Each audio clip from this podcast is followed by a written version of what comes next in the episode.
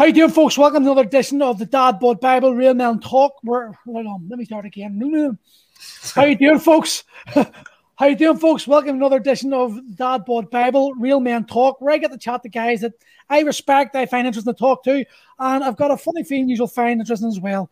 Today, I've got someone who I've known for a long time and is respected in the strength community as one of the top innovators of strength training. So this is Paul McElroy.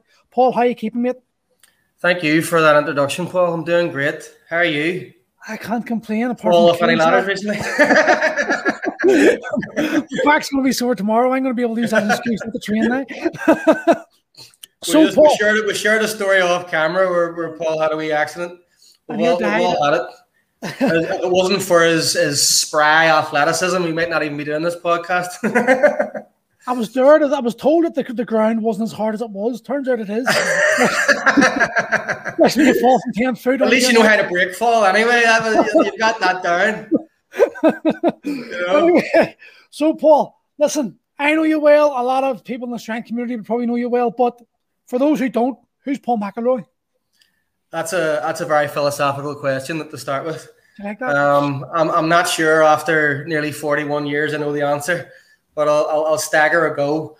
Well, I'm a husband, I'm a father, I'm a man. I am who I am. But what I'm probably known for is being the creator and the owner of the Amazing 12 body transformation program and online coaching certification, which is a global fitness business that I own. Has been in over, I think, around 180 locations around the world now. I'm a strength and conditioning specialist, and I suppose I've worn many hats over the years. I've been an athlete in a number of different sports. I mostly combat and strength sports, most notably boxing, powerlifting, and kettlebell sport. And I suppose I've competed at a high level in all three of them, some more so than others. And I've been at a world level in like weird, obscure things as well that you can't really call sports, but are more like endeavors, things like bending steel bars, as peculiar as that sounds to everybody who hears it, and a number of other weird and wonderful things. So I'm a physical culturalist, I suppose, in terms of general physicality, strength and conditioning, and I'm a bit of a amateur boxing historian, combat sport enthusiast. I have an odd brain that works geometrically and has somewhat of a photographic memory. So if I sound peculiar at times, that's why. I have it mostly under control, but it's not always under control. So we'll see how we go. You don't believe in doing one-line posts when it comes to boxing? Like, I love reading. No. But the thing is, like, for a purist, anyone who's into the combat scene or any like strength or whatever, anyone's got an interest in what you're interested in.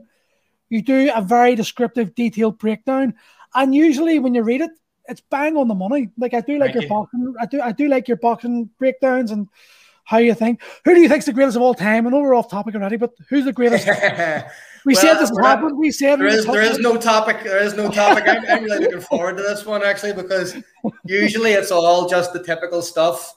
How's the A12 going? How's everything brilliant? And that's all great. And don't worry, strength and conditioning's great. But I'm looking forward to getting off topic with you, because there's a few side topics that we both share mutual interests in, and it'll be refreshing to talk about it. But yeah, greatest of all time in boxing. Who? It depends how you define the GOAT, I suppose.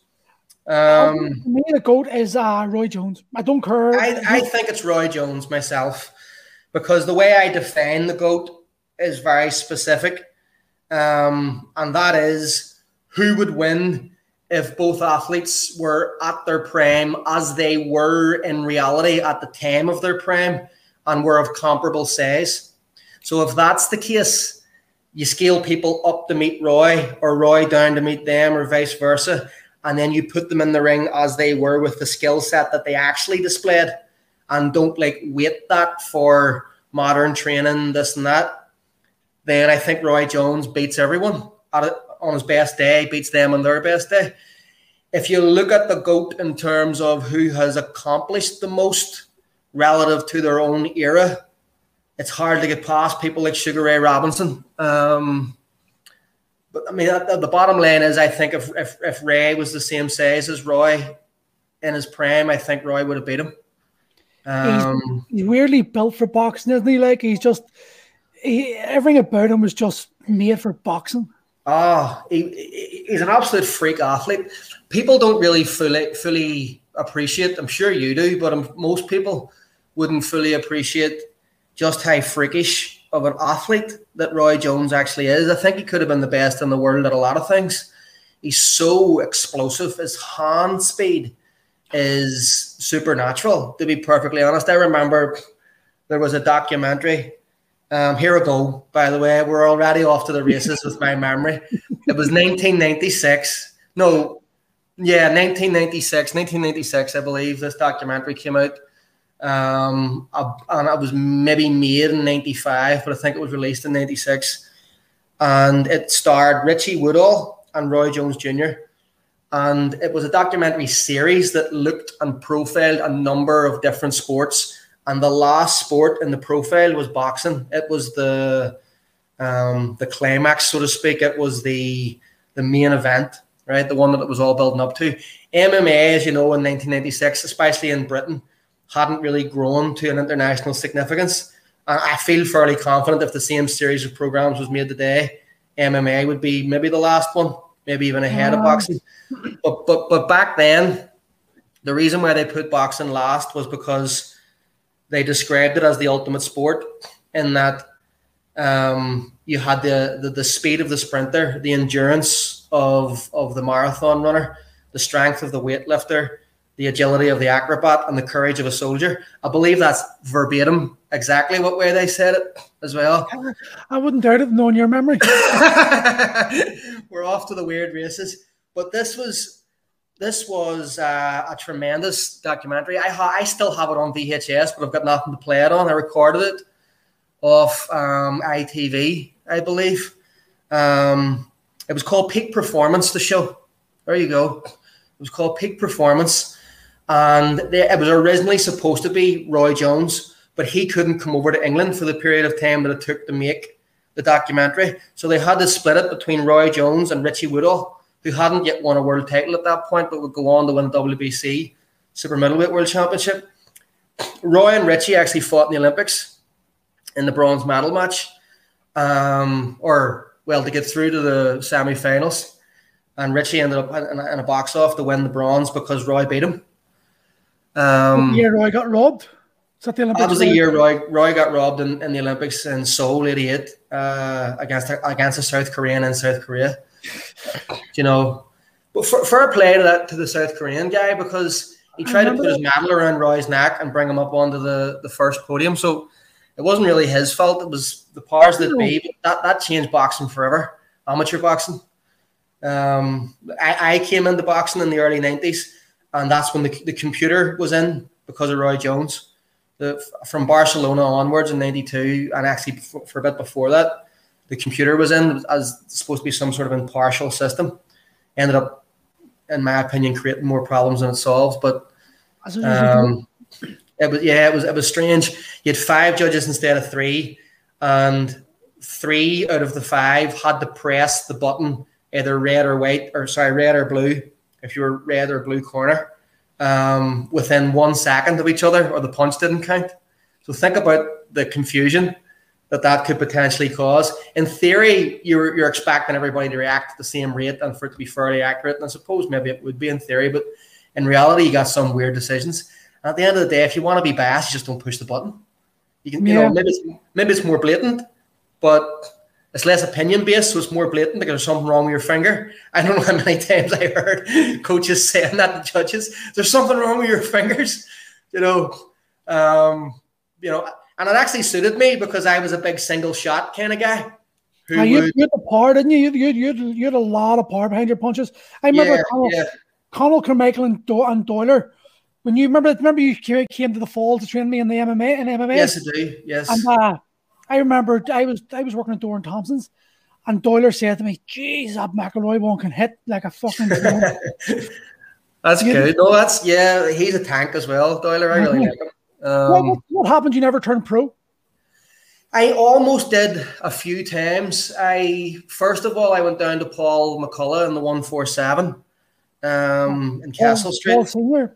Paul Senior, because Paul Junior is now Paul Senior. Yeah, that's right. Because God rest his father's sadly gone, and his son is an incredible prospect. Is that right? Big Irish Drago. That's his nickname, the Irish Drago. He's 6'4", and he must break you. You want to see the power of this guy.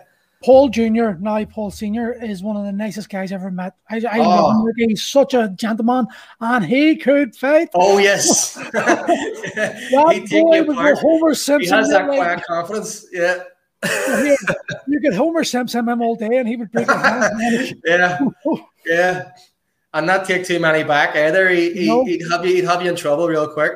But his son, Paul Junior, who's now Senior, is maybe 5'7", 5'8" or so in height. I don't know. I hope I'm not doing him an injustice, but his son is 6'4". Like he's a McCullough. If you know the McCullough bloodline, they're all champions. They're you know, their Uncle Francie was an absolute legend. They're a hard family, aren't they? They just got whatever genetic they've got. They're just hard. Just thoroughbred for taking your head off. But this guy might be the best of the lot. I mean, I don't want to say he's got. I don't want to put too much pressure on the kid because he's got that's a lot of pressure on his shoulders. But he's 6'4" and he's got 1-punch KO power, like, you know, and he can box. He's athletic. He's a bit different. He's like he has all the best stuff from the bloodline, and then some new stuff where he's just like really lithe and Tommy Hearns, like, you know, but he's heavier. So it'll be interesting to see what he develops. Only a kid as well. So I started off training with Paul's daddy, Paul Senior, and Tommy Tolan and Mark O'Hare and Darren Corbett in the 147. That's where I first attempted to turn pro. And punched only. Yeah, tell you what, big hit. Darren Corbett is probably the hardest puncher I've ever seen in real life, like in terms of face-to-face reality rather than just watching it on TV. I've never heard a bag make that sound or pads make that sound. What makes, in your opinion, what makes a one-punch knockout artist? Is it inbred or is it trained? It's both, but it's way more. It's like every other sporting, you know, attribute that's like an outland, outstanding thing. It's more, as much as people don't want to hear it, it's more innate, it's more nature than it is nurture. Now, absolutely, you can improve the power of anybody's punch, and depending on what proximity your natural power, like I'm bringing everything into a different realm again, but I'll try to keep it a bit every man. Depending what you know, really, there's no other way to say it. Depending on what proximity your natural power is to being one punch KO power. Let's say it's distal. Let's say it's quite far away from that. All the technical training in the world isn't going to turn you into a knockout puncher. It'll make you hit harder, but it'll not be enough to overcome that deficit. Say that's one punch KO power. Where am I going? And say that's where you start. Training will get you to here, but there's still quite a deficit. If your natural power is below one punch KO power, training might get you to it. But you're always going to get somebody who's naturally there, and then training brings them to somewhere else, and you've got no head left. There's some guys punch, and they don't even look like it. Carl Moore would be one of those guys. Yeah, it doesn't look like it. Just looks lazy, and then sleeping, and you're like, "How did that hurt?" Like, I've seen so many of them. You're just like, "That should knock you out." How the fuck? Yeah. Done that? Well, I can speak directly on that actually, because I'm a wee bit of both, and I've sparred people who are exemplary examples of either. When the other time when I was meant to be potentially turning pro, when I was training with John Breen, I was training with alongside a lot of big punchers, most notably Wayne Alexander, who was a world champion. I think it was WBU light middleweight world champion, and he was British light middleweight world champion, a one-punch KO artist, who, if you looked at him physically, you'd have never thought it in your life. You know, normally when you look, you can kind of tell if somebody's a big digger, you know, Their deltoids are big. They've got big round delts. They're maybe a bit broad. They've got that lithe, wary kind of look, a boof, you know, where there's a whip behind the punch. There's good leverage. Wayne didn't look like that, or they're like a tank like Tyson, where it just looks like a ball of power. Wayne didn't look like either of those things. He was kind of, he looked in shape, but he didn't really look an outstanding shape, but he was. And his punches kind of looked relatively slow and soft, but people were just bowled over. They just fell, you know. And then there was Neil Sinclair, who did look like a puncher, but had that sort of lazy power, as you're talking about, where it's just like almost looks slow, like a whip, like boom. Very, very like McGregor. McGregor hits like that too. Yeah, he does actually. He's not like super. His power doesn't come from super speed. It comes from that laden heavy-handedness and accuracy. And then there was Eamon McGee, who was also there, and he was more of a Tyson type, but very fast hands, who would like shock you. He'd be on the ropes, right? He'd be seeing somebody or in there sparring Eamon, and he'd be on the ropes doing nothing for a whole round, somewhat reminiscent of what way you've seen him fight Ricky Hatton, right? He would do that a lot in sparring. I wasn't tremendously surprised to see him fighting Hatton like that, because it was a trap. It wasn't like he was trying to. He sets traps like that. I seen him do it every day in the gym for months. He sits on the ropes and like gives it the Philly shell and comes down and just takes shots on the top of his head, lulls you into a false sense of security, and then from the southpaw stance, usually that right hook lead, just bah. Really fast, but boom, right off, and then boom, somebody's on their back. It's that like blistering, explosive power, which is different. Be more like Tyson or Manny Pacquiao, you know, that whoosh, really, really fast, explosive speed. So there's different types of knockout punchers as well. I'd be a bit of a blend of the both of those things in a way. It's strange. I'm a bit strange. I'm surprised.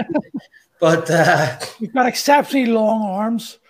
That's where a lot of the power comes from. But you see a lot of long arm fighters. Now, by the way, I'm not making in any way a comparison between me and these guys, but just from a biomechanics perspective, people like Tommy Hearns, Deontay Wilder, Mark Breland.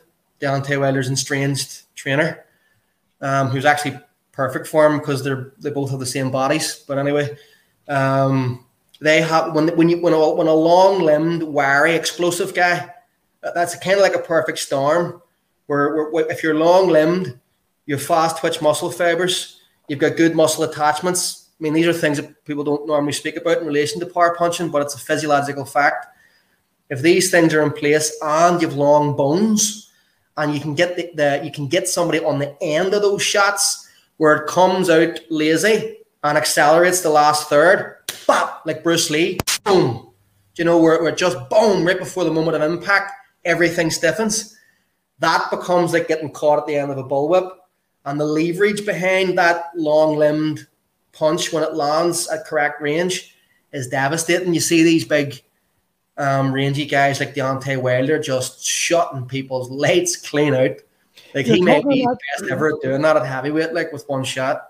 One of my favorite shots still is like, as though I don't really like him that much as a fighter, but I suppose I don't mind him. McGregor's finishing Evaldo.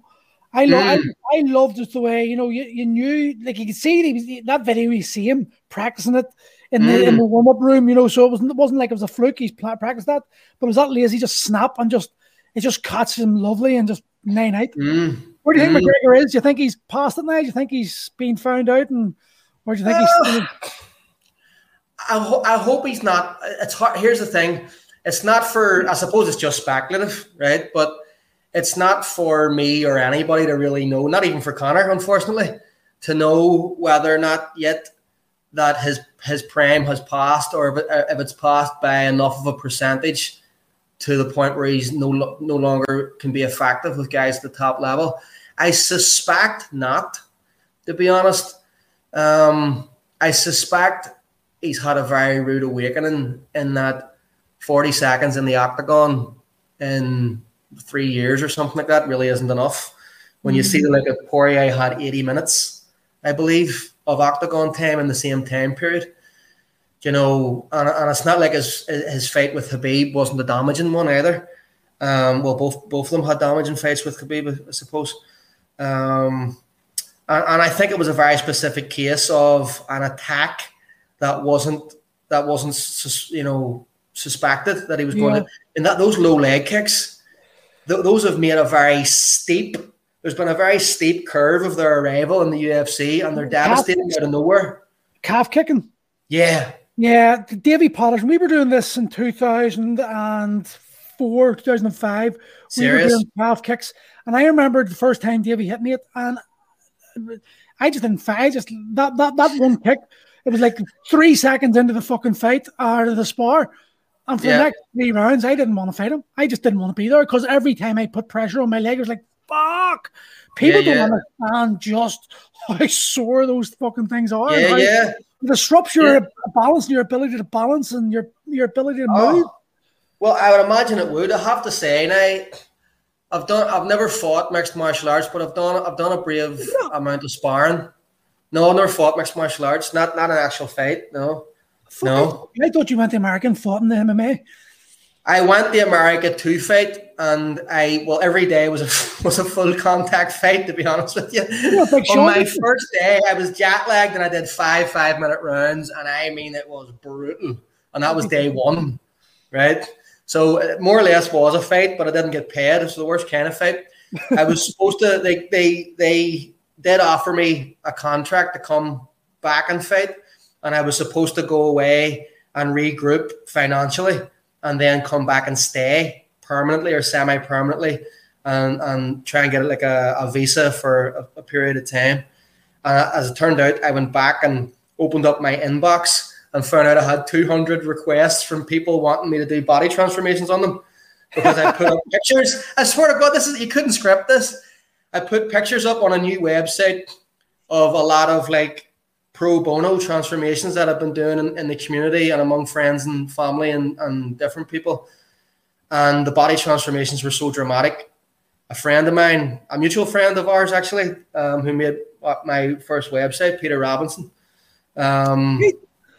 Peter Robinson. Yeah. I didn't know you knew Peter. I didn't know you knew Peter. I suppose you're from that. He's a childhood friend of mine. Yeah. He's a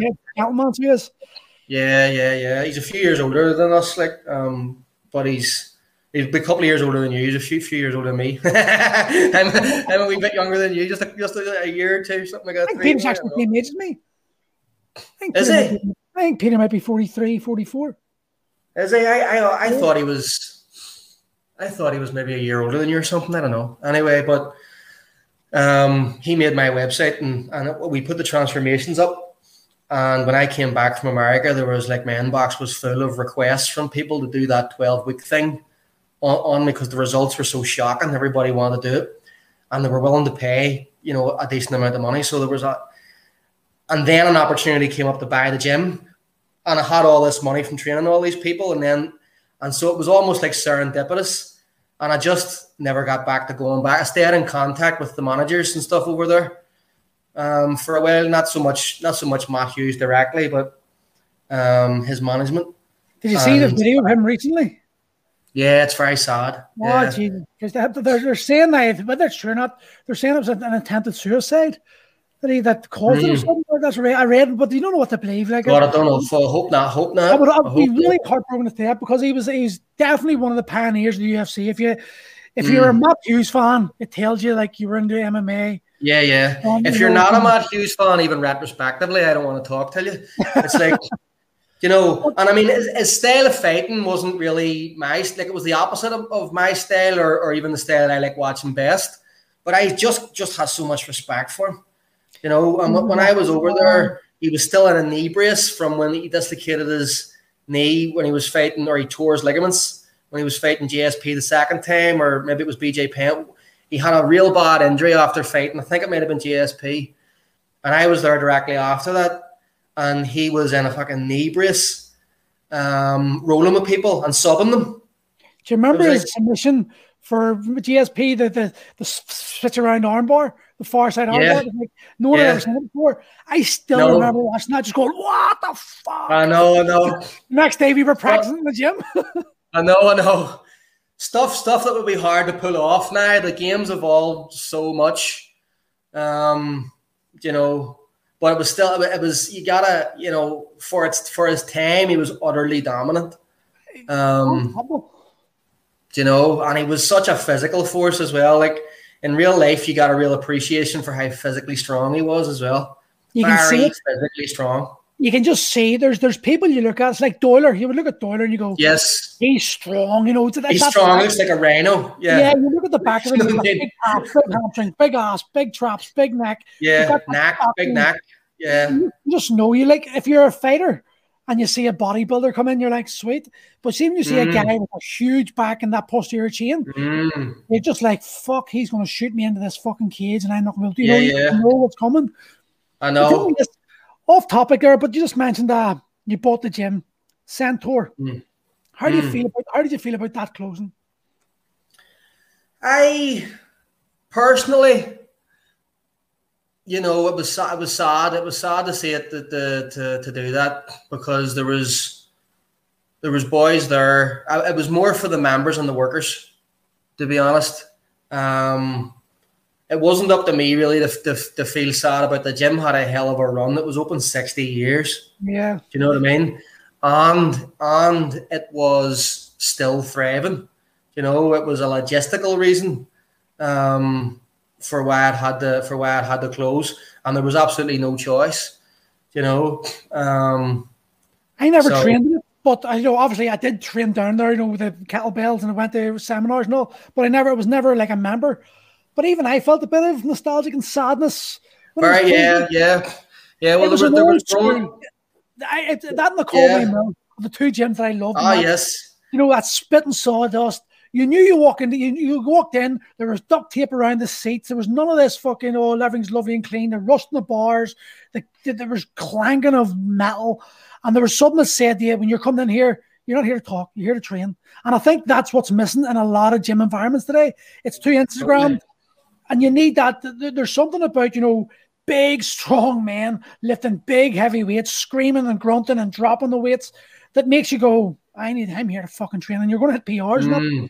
You know, I think it's almost castrating to walk into a too much of a sterile environment where everything's restricted. And it's a bit like the gym equivalent of Demolition Man. Enhance your calm, John Spartan. You know, like, let's think happy, joy thoughts, and no chalk here. You know, it's like, you know, you can still, I mean, listen, you can make it work, but it's not optimal. There's no doubt about that. It's not the optimal primal experience to take a word from the name of your actual gym. It's not the raw primal experience that we want as human beings, really, when we're in that type of environment.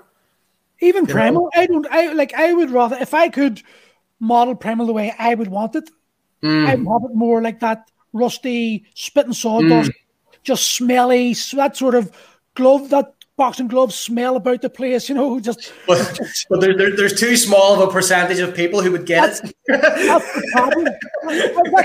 I was showing Gail CT Fletcher video yesterday, and there's a video, the one where he talks, and they're just interviewing him, knowing who he was, and there's a rat runs across the floor on his gym. But even automatically, I was going, God, I want to be there. I want to lift something. There's a fine line between sanitation and rustic, but I think we need to walk that one. But at the same time, in terms of the actual equipment, you know. I often, when I was, anytime I've ever sold a piece of equipment and anybody says to me, or bought it for that matter, I'll buy it for near full price if it's a good piece of equipment, because at the end of the day, if it's not bent and it's not lighter than it used to be, it has the same fun. It's not a car. People sell equipment like they're selling cars. You know, oh, that there's 10 years old. I'm going to pay half price for it. It's like, listen, hold on a second. It's no lighter. It functions exactly the same way. You know, there are some specialized bars that are made out of that lose their elasticity, to be fair. But if you're just talking bog standard, basic weights, dumbbells, weight plates, things like that, they don't really depreciate. No, you know, if anything, I think they get better when they start looking rusty. That has more value to me. 2007, I bought my kettlebells. They're still the same weight. Still the same weight. Still work perfectly. In fact, I like them better because they're all chipped and they're all And it says to me, these things are scars. Yeah, they've done what they're meant to do. Yeah, pristine, beautiful, lovely. Shiny. If you walk in and something looks untouched, it probably is, and that says more than you know. But I think that's the culture where sort of the fitness industry is moving towards. It's all about the image rather than the actual practical use of stuff. Mm. And it's I think it's one of the things that's pissing me off about the industry. Actually, you know, I just there's the work ethic is gone. Do you know, for all the science. Sometimes, like you're big into science and math, and science has evolved things, but sometimes science just can't take in the emotion of a human being. Well, that's true. The drive of a human being. We haven't yet got that much of an accurate grasp of it to be able to apply that to the complexity of something like that. Like, who do you call him? Oh God, his name's gone. You brought over the strong man, mountains on the traps of mountains. Oh, Bill Kazmir. Bill Kazmir. I actually said that video was actually on the YouTube. I done a vlog on that. Yeah. That story, I still watch that. I would watch that video a couple of times a year because he's just like he seemingly goes like, I tore this bicep and then I tore this and I done this and I dragged this and I still lifted. You're like, what the fuck? It's when you have the will of a human being, it can make science look obsolete. You know, there's no answer to it. So here's what I'm going to say, right? And you can take this to the bank. We can take it anywhere you want. I don't care, but you can take it to the bank first and foremost, and then take it somewhere else. Tell them I sent you. Science and programming, and I'm known as the programming guy. I'm known as the math guy behind programming, and it's hugely important if you want to optimize performance, and that's true. And it probably is the most important general factor because not everybody has everything, if that makes any sense. Not everybody has the genetic advantages. Not everybody has the psychological and emotional advantages that go along with the physical advantages. But there's absolutely no one who gets to the top of anything, especially the crazier things to get on top of, like combat sports, collision sports, and strength sports. Probably the most, like, you know, testosterone driven I could die sports. You know, you're not getting to the top of any of those endeavors without a hefty dose of I don't care about the consequences, and you know that has to be tempered because you have to progress intelligently and not tear yourself apart. And I would argue that maybe Bill would have got even further if there had been somebody on his shoulder to tell him not to do certain things at certain times. But A, would you rack somebody like Kazmir by trying to change him? And B, who's going to tell him? Number two, he's 330 pounds and can juggle 300-pound Atlas stones. And also, you know, if you're going to spend – one thing's for sure, all the guys who, and I know plenty of them, and I can understand the thought process over why they're like this, but at the same time, they should be less like that if they want to actually become or to achieve the thing that they're doing it for. So that sounds cryptic without explanation, but if you're one of these guys who overanalyzes the biomechanics and, you know, all the different planes of motion and all the degrees of your hips to this, to that, the ratio to the engagement of this, and all the integral minutiae, right, of training and anatomy and physiology with every movement that you make, right? And you're excessively pedantic about movement perfection over programming, over actually getting it done and showing up. You end up majoring in the minors, right? You have all this knowledge on the minor details, but you only have minor knowledge on the major details because the major details of how to get better are only discovered when you're walking the walk, right? And you cannot fully understand what it is to get strong and to make someone else strong unless you've actually done it. I'm not saying you have to be strong to make someone strong, but you have to understand how to make significant improvement, right? You might never be considered impressively strong, but relative to your starting point, has the improvement been impressive? Have you been able to do that with other people? Maybe you've never trained a world-class lifter. Maybe you'll never be one yourself. But have you made world-class improvements in people and yourself relative to your own genetic ceiling? That's the sign of somebody that knows what they're talking about, not somebody who can, you know, wax lyrical on anatomical jargon day and night. You know, if you spend too long looking at something and not actually doing it, you're never going to achieve anything. I know guys who literally won't make a bar a kilo heavier if somebody has 3 degrees of flexion in their lumbar spine at the bottom of a rock bottom pistol squat or something like that. And it's like, I don't want to add strength to this function. Listen, you need to have some strength first before you add anything to it. Yeah. You know, you need, we you know, or, you know, that get up was like 4 degrees out of alignment and you're, you put your foot 3 inches too far that way. And all these things are good, right? But you don't want to put too much, though. That's the garnish. That's not the meat and potatoes. And people need to understand that.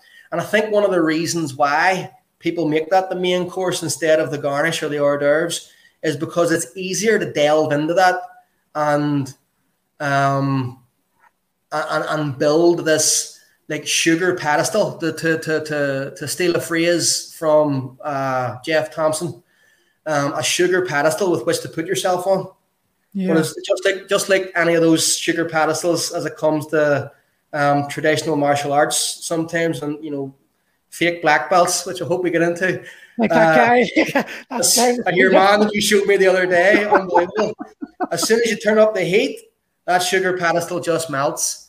And that's the heat of real competition, because money talks and bullshit walks. And that is just a fact. And if unless you're actually producing something that is as outstanding as it sounds, then it's not that outstanding. And as Einstein once said, if you can't explain it to a 6-year-old, you don't understand it well enough yourself. You're known as the guy, like I've sort of adopted your philosophy. I think it's the best way to train, not from yours, but from experience and from a planet to hundreds of people. I do believe the comfort zone is the, you know, expand that comfort zone, and it still hasn't caught on. I don't understand why mainstream fitness industry is not applying that, because it works, and it works so fucking well. And I like it especially because it allows me to train older men, older bodies in a safer way and still produce phenomenal results. And like you said, it's all about the manipulation of numbers and figures and weights and sets and all. But if you're designing the program, what's the foundation for you? That what I'm bringing in like a pyramid style. What is it you need to focus on to build the best foundation in a program build? Well, in order to expand a comfort zone, you have to establish one in the first place. So the base, and this is something that is actually well established long before me, because if you look at the progressively better ideas of strength programming thus far, even taking whatever I've done with whatever I feel I've done on top of that out of the equation, we see that there's a direct linear one-for-one correlation between time spent training in relative comfort and the overall productiveness of the training cycle or training ethos as a whole. So to put that in the real terms, let's take like the failure model, the typical 3 sets of 10 to failure. That's quite threatening to the central nervous system, and thus it elicits an equally a directly proportional threat response from the central nervous system and subsequent adaptive responses therein, and you know that's going to be perceived as most threatening. And then if you go along the line, you see different progressions. You end with the evolution of strength cycling when it comes to actually intensity cycling. Now intensity cycling can take on many different patterns, right? Everything's maths, everything's geometry. Even before some of the stuff that I'm doing, like easily, it's all numbers. Like maths exists before anything existed, before humanity existed, before the world existed, potentially before the universe. We don't know. Your head would explode. It's like what came first there, the chicken or the egg? There is no chicken. Listen, I don't, who knows? But everything, suffice to say, everything's math as far as our lately evolved ape brains can figure. So when we look at that as it applies to strength programming, we see that intensity cycling has been the best idea thus far with strength athletes. So what is one thing that are characteristic? What intensity is cycling? Oh, okay, sorry. So for the people watching this who just heard me going to Greek for a second, there are training variables that you can manipulate to bring about a change in physical capacities or in physical capacity, and you know they are many, but the main ones are volume, which is defined within the context of strength conditioning as well. It can be defined a few ways, but the total number of lifts that you do is probably the most lay term to do it, and that can be total tonnage. It'll all be represented within that. The total number of lifts that you do, the most reps you do, the most sets you do, the sum total of all that will add up in a number of different ways. Density, how long it took you to do it, okay, or the time frame, or the time factor, and intensity. Now, there's a few different ways to define intensity. If you're coming from a bodybuilding magazine heavy background, well, which probably nobody is anymore because magazines aren't really a thing, but a bodybuilding online forum heavy background, intensity is kind of defined as percentage of momentary effort relative to, you know, you're trying your hardest, i.e. an RPE scale. But if you're talking about the Eastern definition, which is what I am referring to, it's proximity to your one rep max.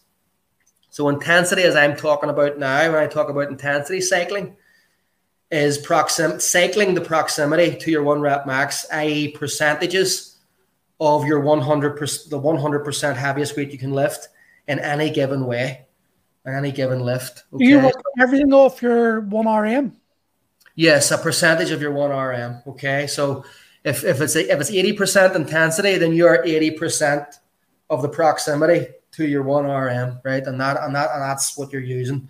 So intensity cycling involves, you know, starting at a given percentage, and via a number of different patterns that are available, either linear, which is literally just adding weight every time, or a wave, which is more cyclic, so to speak, in that it starts lower, goes a bit higher, comes back a bit, goes a bit higher, comes back a bit. The kind of two steps forward, one step back, you know, one step back, two steps forward approach. Starts off somewhere, usually comfortable, almost always comfortable, and slowly cycles towards the point where several weeks down the line is when you're starting to do your first workouts that are making you work for it. And this time spent training in relative comfort enables the central nervous system several weeks down the line to lift heavier weights than what would have been previously possible had you just tried to do it on day one. The means by how that happens can be many and can be theorized. Increased neurological efficiency, i.e. we have a set number of motor units that we're allowed to use within any given muscle group to do any particular movement, and we can't go beyond that percentage of available motor units. Okay, and we know that there is such a ceiling that is exercised physiologically and neurologically within our bodies, and for most people it's like 30%. Of the motor units that are available, and even elite weightlifters are only talking maybe 50%. And again, that's a chicken egg scenario. And we're not really sure, was it the training that got them to 50%, or are they elite weightlifters because they are born with 50% innovation or something, or what's likely to be the case is somewhere in between those two, like a combination of the two, if I had to guess. But there's a ton, there's not a lot of research. People always assume that there's so much research in strength and conditioning. There's really, really not. The majority of human research is in medicine and different things that are more universally applicable to the quality of human life. Things like diet for cosmetic purposes, and diet in particular, and training programs especially, and strength acquisition aren't really fully understood. But we know that there's a buffer, and that we know that spontaneously we can be, we as human beings, when maximally innovated, can be capable of superhuman strength. So whether or not, and we know the central nervous system is the governor of this, and the various physiological adaptations in the body come about as a result of commands which are put into place by this mechanism. So the best way to think about it, you know, whether or not you're being allowed to use less of a predetermined limit, or whether or not you're being facilitated to use a higher percentage of what was previously unavailable, it really doesn't matter, because it's still a governor in the CNS. It's still, you're still having to convince something which is actually you, but it helps, pragmatically speaking, practically, to think about it as a separate entity from yourself, even though it's not. Yeah. Which is your own CNS.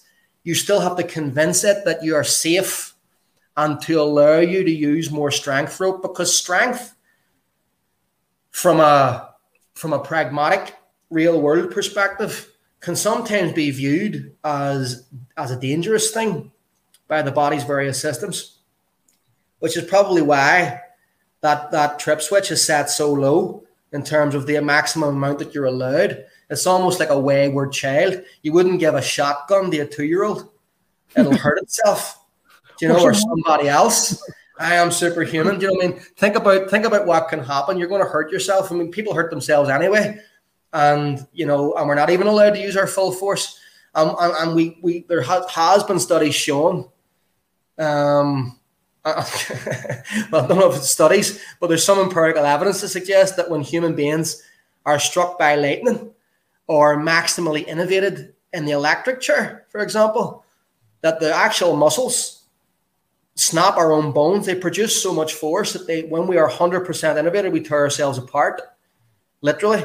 And that's actually theorized as why some of the theories of demonic possession, when people are being, oh, the devil was trying to get out when such and such was being executed, because they break the electric chair. And like, you know, it doesn't happen all the time, but reportedly, at least in terms of pop culture reference anyway, urban legend has stated that these things have happened. But it's easy to see how it could happen. So these strength can be viewed as a measured poison that we're only allowed to use when we absolutely have to do it. Well, so the best way, sorry, I just want to finish this. Finish. So the best way to ensure that your body allows you to get stronger is to do training, for the most part, that is both simultaneously progressive but non-threatening. And that's mathematic gymnastics that are required, that might go outside the scope of what we're doing here to fully explain the minutiae of how to do that, because it really depends on a number of variables and who we're talking about and what lift we're talking about and a number of things. But what you're trying to do is organize the math around it in such a way that the variables are increased: volume, intensity, density, or any one of those three, or distance, okay, or strictness. You can cycle strictness. That's another thing. You can cycle ROM, all that stuff, without a proportionate increase in RPE. So the variables are increasing, but the RPE is deviating from that. They're not going up linear to each other. RPE is lower relative. That's stronger. That's you stronger. That's RPE is rate of perceived exertion. Just for people. Yes, sorry, I'm talking in Greek again. Anytime I go off, anytime I can rely on you to keep me on track for people who don't. So then, tell me, in physiology, your methods are sort of they're left field of what normal science data tells us. You know, we need the data tells us we need adaptation in every workout, or we need some sort of to push ourselves towards a limit to create adaptation. Sorry, but yours don't. So I take it you think like overall volume must be crucial for you if you want to stay within the parameters of, like, you know, comfort. You have to. Well, I like to play with higher volumes. I do, because if something's easy, then you can build it up higher, and if you're doing more total tonnage, you're having more of an effect in a different way, and you're also you know, you've got the opportunity to develop more neurological efficiency because it's a greater amount of skill practice. It's almost like, are you going to kick a bag 10,000 times at full force? You know, it's often stated that, you know, well, not until your form's perfect, you probably shouldn't. You should get to the point where you should, but if your form's not perfect, then as fatigue sets in, you're not even going to notice that your movement patterns are starting to deteriorate more and more, and then what you're actually patterning is just patterning. Sorry, my Belfast accent. Is just a shitty kick. Okay, yeah. So it's actually if you can kick. I don't know if you've ever tried it, but especially things like side kicks and roundhouses. If you try to do that shit slow, it's harder. It's muscularly really hard. You know, it's easy for me anyway to flick my leg up really high if I'm using like an elastic rebound. But if I'm doing that slowly, like the way you see Van Damme doing in the movies, right? It's harder muscularly. But if you can pattern something slow, you have to be able to master something easily before you can master it in a difficult way. So even from a technical execution perspective, I will do things certain ways that are going to be required when it's heavy, even when I don't need to do it when it's light. Because if you don't pattern it when it's light, it won't be there for you when it's heavy, because that's increased pressure. You know, and doing all those lighter reps allows you to build the skill of perfect execution as well. And that's a side note from a programmatic perspective. Like if you watch me press a kettlebell, you'll see that in Technicolor, because the reality of a one-arm press, which most people don't realize. Let's say, I know I'm going off topic again, but we're getting into something else. That's cool. We will be alien soon, so don't worry. We're going to I'm expecting any day now, actually. Anyway, no, I'm only joking. But, well, we'll be talking about that. We'll be talking about that. I know.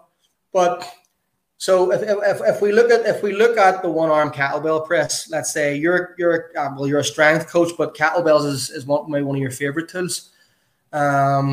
And the kettlebell press, let's face it, especially among men, is maybe the favorite exercise of to get good at, you know, out of the kettlebells. It's kind of like the bench press for people that like kettlebells. You I've know, actually come around to thinking the clean and press is the ultimate exercise. It's incredible. I would agree that it's definitely it could very well be.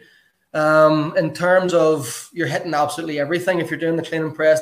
The clean portion hits everything that the press doesn't, and the press vice versa, really. You know, I used to love my snatch, but now I've gone off snatch.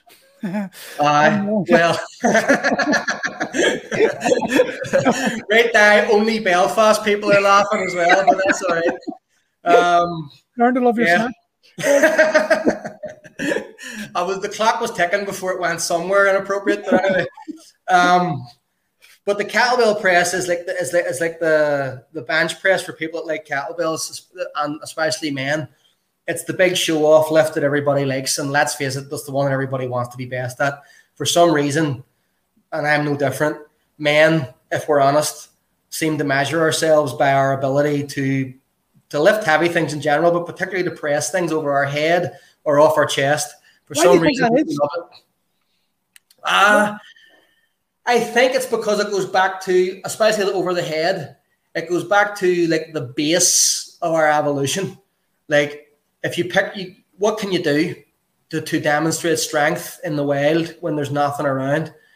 You can pick things, you can fight someone, or you can pick something heavy up off the ground. And what's the ultimate place for it to go? The ultimate show of strength is to put that over your head and then potentially throw it. You know, if you think it's like rah, it's like King Kong. You know, it's like Tarzan. So there's something in our base DNA that you make that association. You know, oh no, you know he could pick me up over his head and throw me. You know, there's something that goes right to the soul of who we are. But that press, if you're doing it with one arm, you know, there's a few technical adjustments that you need to make if you want to optimize it. So you know, and you can train, and you can train it in terms of progressive strictness. But we'll talk about that. So let's say it's a kettlebell, especially if it's a barbell. And you've seen me do those with a 7-foot-long Olympic barbell is way over here. Well, what's the goal of a press? It's to be able to eventually lift a heavy weight. And that's eventually, depending on who you are, going to become an increasingly higher percentage of whatever your body weight is, right? So if the goal is to lift a high percentage of your body weight, then everything that you need to do, both technically and programmatically from the start, needs to reflect what the end goal is, not what the start of it is. Otherwise, it's going to inhibit your ability to get there. At some point on a one-arm press, even with a kettlebell, but especially with a barbell, you are going to have to shift the percentage of your body weight to the opposite side of the pressing arm. Otherwise, you will do a cartwheel. It's a biomechanical fact. If you think about it logically, especially if you're standing in a military press position with a relatively close heels together stance, you're done. You need to base out a bit, and you need to put a percentage of it to the opposite direction. Otherwise, you're going to do a cartwheel. Now, this is reflected in a lot of like one-arm press test standards, like the Beast Tamer Challenge and Strong First. It says they're right in the rules. Moderate side lean is allowed, okay? Now, obviously, moderate is like how long is a piece of string. Yeah. And minimal is how long is a piece of string, and excessive is how long is a piece of string. But... right. What is agreed is once an object goes beyond a certain percentage of your body weight, you gotta go that way a bit in order to do it. Right. You're not lifting it with anything. The prime mover is still the deltoid, right? Because it's the muscle that exerts the first movement on the object. If you sit with a 48-kilo kettlebell on your hip and you lean in a front rack, not a side rack, crucially, and you lean as far to the side as you can, the only thing the muscles of your spine are going to be moving is your spine. The kettlebell is going to still be there, right? It's easy to test, right? If you want that to go up, the thing that's initiating the movement is the deltoid, yeah, right? And the secondary muscle group is the tricep, right? But the point of moving the torso to the side is to improve the leverage. It definitely makes it easier to lift a heavier weight, to improve the leverage that the prime movers are able to work under. Right, number one. And number two, to stop from doing a cartwheel once the percentage of your body weight gets too high. Okay, so I have been practicing pressing with a varying degrees, somewhere between moderate and excessive, if I'm honest, deliberately, to get as strong as possible in the one-arm press with the goal that I have this year of pressing 100% body weight on either a barbell or a kettlebell with no leg drive. Right, so I'll make that announcement right here on the Dad Bod Real Men Talk. Right, and that has never been done before. What are you sitting at? It should be close, Paul, to be honest. But you know me, I want it to look easy by the time I do it. I don't want it to look hard. You see, I was going to speak to you about that because the feed you've just done, like I followed it with interest massively. You're using my bell as well. I wanted to. Yeah, that's true. I wanted my bell to go into the history. There was somebody sent me a PM and said, "You can help me out here, Paul." Right? There was somebody who sent me a PM and said, "You were showing the weight to the camera, but I couldn't see it. That could have been any weight." I said, "Well, it's Paul Murray's kettlebell." I've got the twin of it. It's 40 kilos, guys. 40 kilos, 100%. But listen, the whole thing about that was like, it's unfathomable for most people to realize, you know, 40 kilos, 40 reps by your 40th birthday. Mm. And the rep 1 was identical to rep 40. And it looked easy every day. How long did you train for that? 4 years. Four solid years. How about that for fours? You know me and my numerical symmetry. That pleases me that it took 4 years.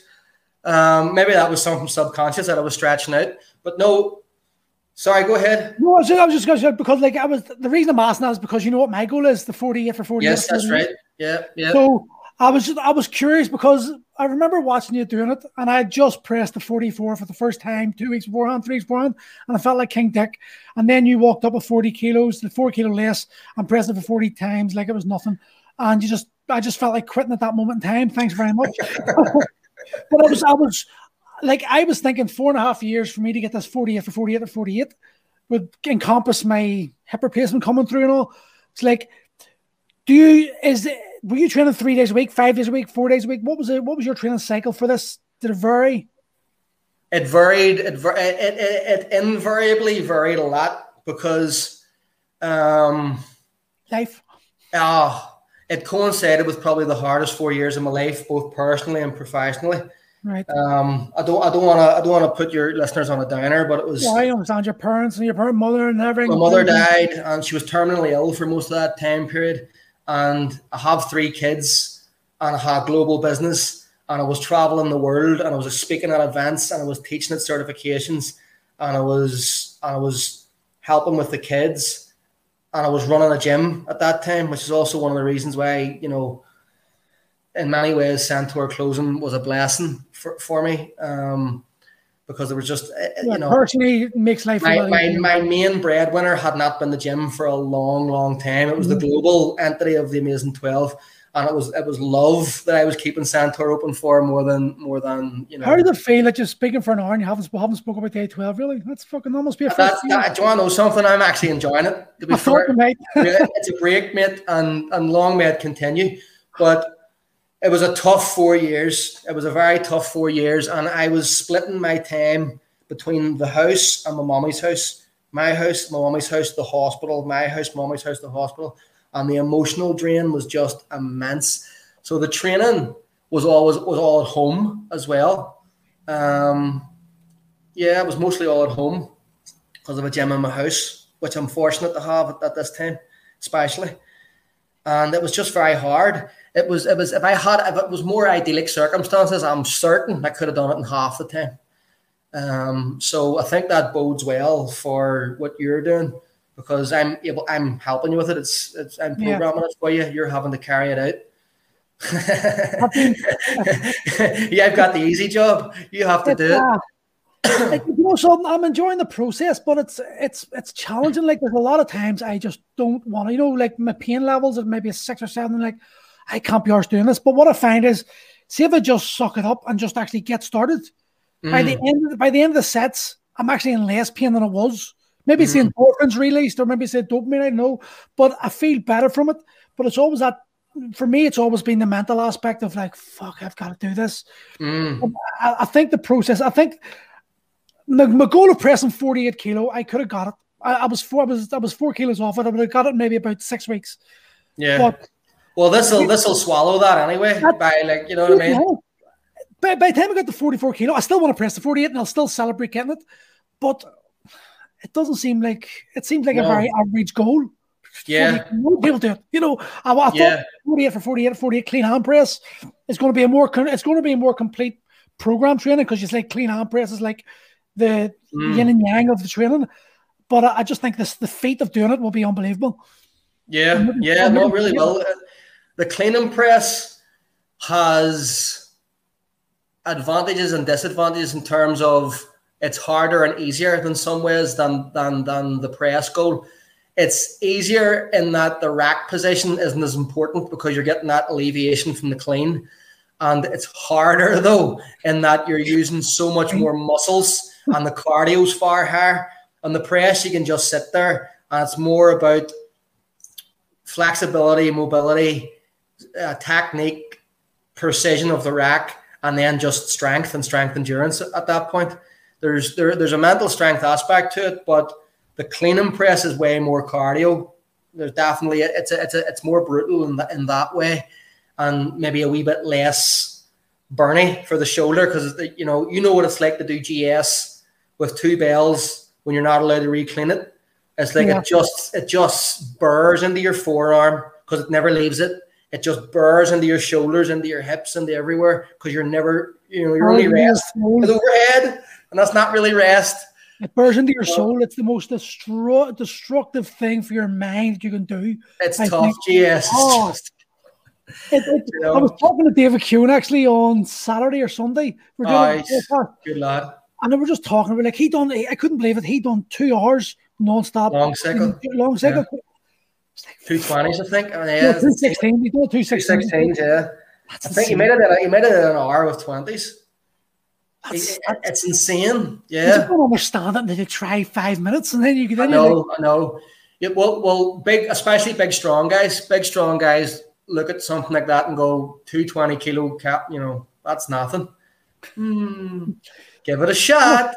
I think that's the whole thing. It's like I always use the argument in the discussion that on one end you've got gymnastics, the other end you've got powerlifters, and the powerlifters are absolute strength. They could outlift anyone.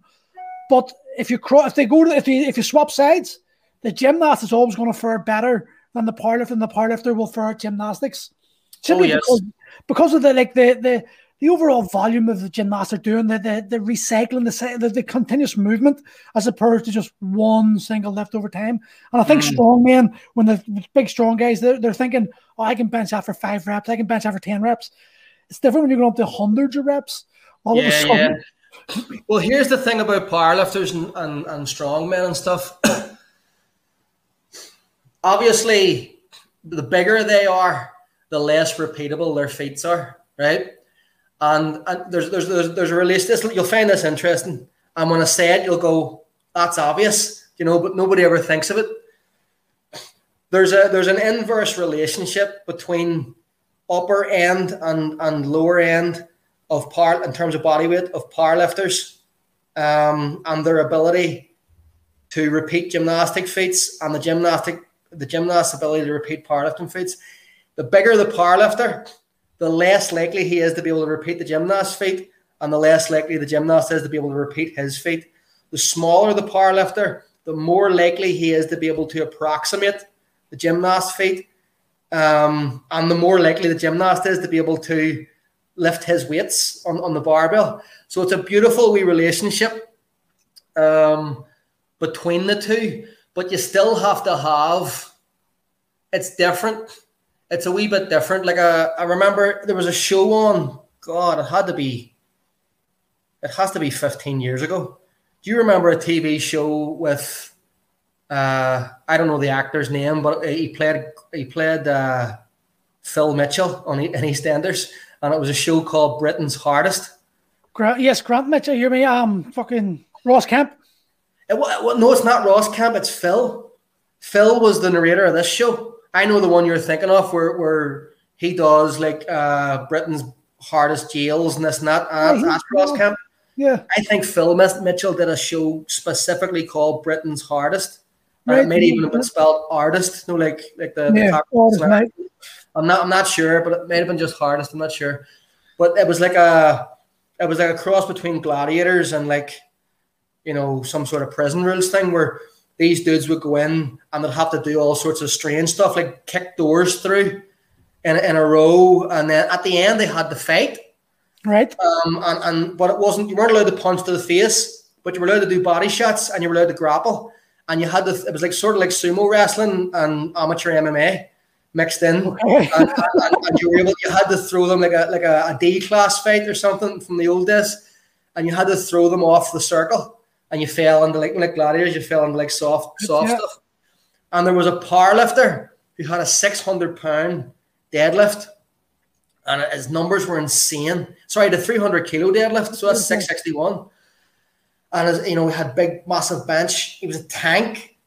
He couldn't kick the first door through because there was no power. Ironically, in the powerlifter, there was a lot of strength, but it was that slow strength, that grindy sort of strength that he had. He didn't have that explosive strength, which a lot of powerlifters do have, but he didn't have it, because strength as a pure measure exists outside of time, really. It describes maximum force exerted regardless of time, and then power brings that time element into it, i.e. strength times speed type of thing, in its most rudimentary description. So there was a wee boxer guy, or he was in some form, like a wee wiry dude, who was couldn't have lifted anything in relation to this guy. And I'll tell you what, that's not the first door he kicked in. He was through those doors like I've never seen. He's either been chased by somebody, or he's been doing the chasing. I don't know what it is. In the 80s. But it wasn't the first door he got through. And he stuffed this guy completely. Okay, well, tell me this then. Let's combine your two favorite sports, strength and boxing, who's going to win, Eddie Hall or the that's a funny one. I have a feeling Hathor.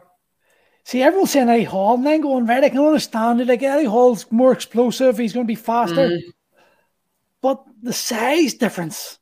Just Hathor, 6'9", and he's athletic. Did you see him face Stevie Ward? No. He had an exhibition there with Stevie Ward. Stevie Ward was like a Commonwealth silver medalist in boxing. Yeah. And I think he only has one defeat as a professional. The quiet man. Stevie Ward's 6'2", 100 kilos with single-digit body fat. Like, he's a monster. Yeah. And he can punch. He's a big man and he can punch.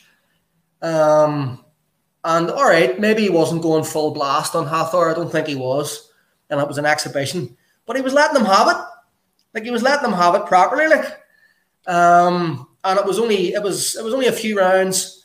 But I mean, he has slimmed down to 165 kilos with abs.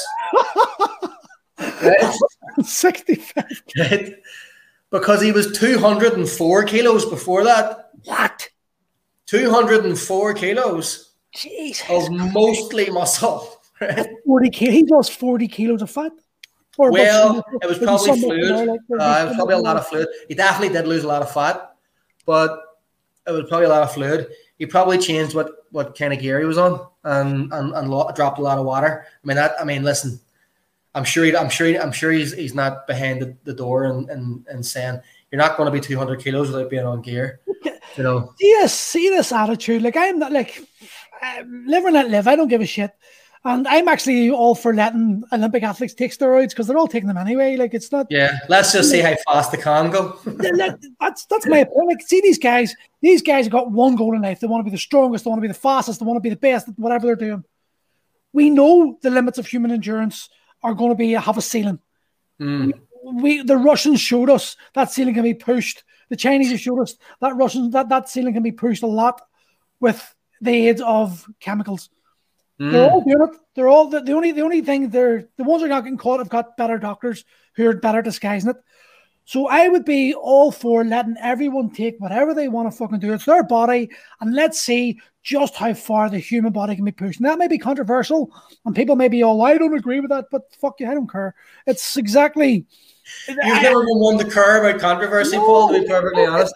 But like, see that it's like people are in denial. See, like, oh, my hero would never take steroids. Fuck away off. Where there's money, there's corruption, and when there's a lot of prestige for the country, there's going to be a lot of corruption there to make sure it happens. I had a big argument one day with a couple of guys on Andy McKenzie's page, and they were like, I trained Stephen Redgrave and I'm like, I don't care. They don't give a fuck if they're your best mates. He's on fucking steroids. I don't give a fuck. He's got Olympic gold medals. He's on steroids. It's that simple. Yeah. What's your opinion on that? Do you believe there's Olympic gold medalists without gear? Well, before I unpack that, I'm going to have to set the scene because it's a big question and you've asked the wrong person because I can't give quick answers. It's a very interesting position that you have.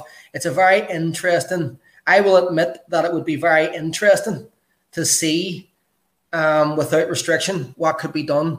It could, and it would be more ethical, obviously, if the human beings involved in it were fully transparently, you know, not only aware, but wanting to do it of their own free will and not in any way hurting anybody else.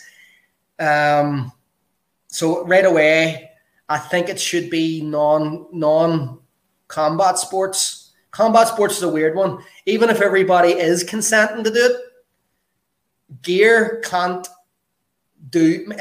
improve bone density and things like that, but it can't, if you know what I mean, there's only so much force that the human brain can take. Yes, I know. You know where I'm going with this? Yeah. If both people are enhanced, there's a greater risk of people dying.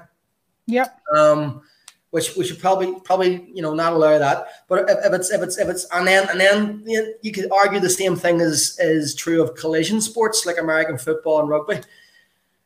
That's why there is so much damage happening in football and rugby, in American football and rugby, because the amount of steroids, the amount of testosterone, the amount of aggression, the wanting to hurt, especially in American football. There's a want to hurt in American football. It's like ego-fueled motherfuckers who just want to kill.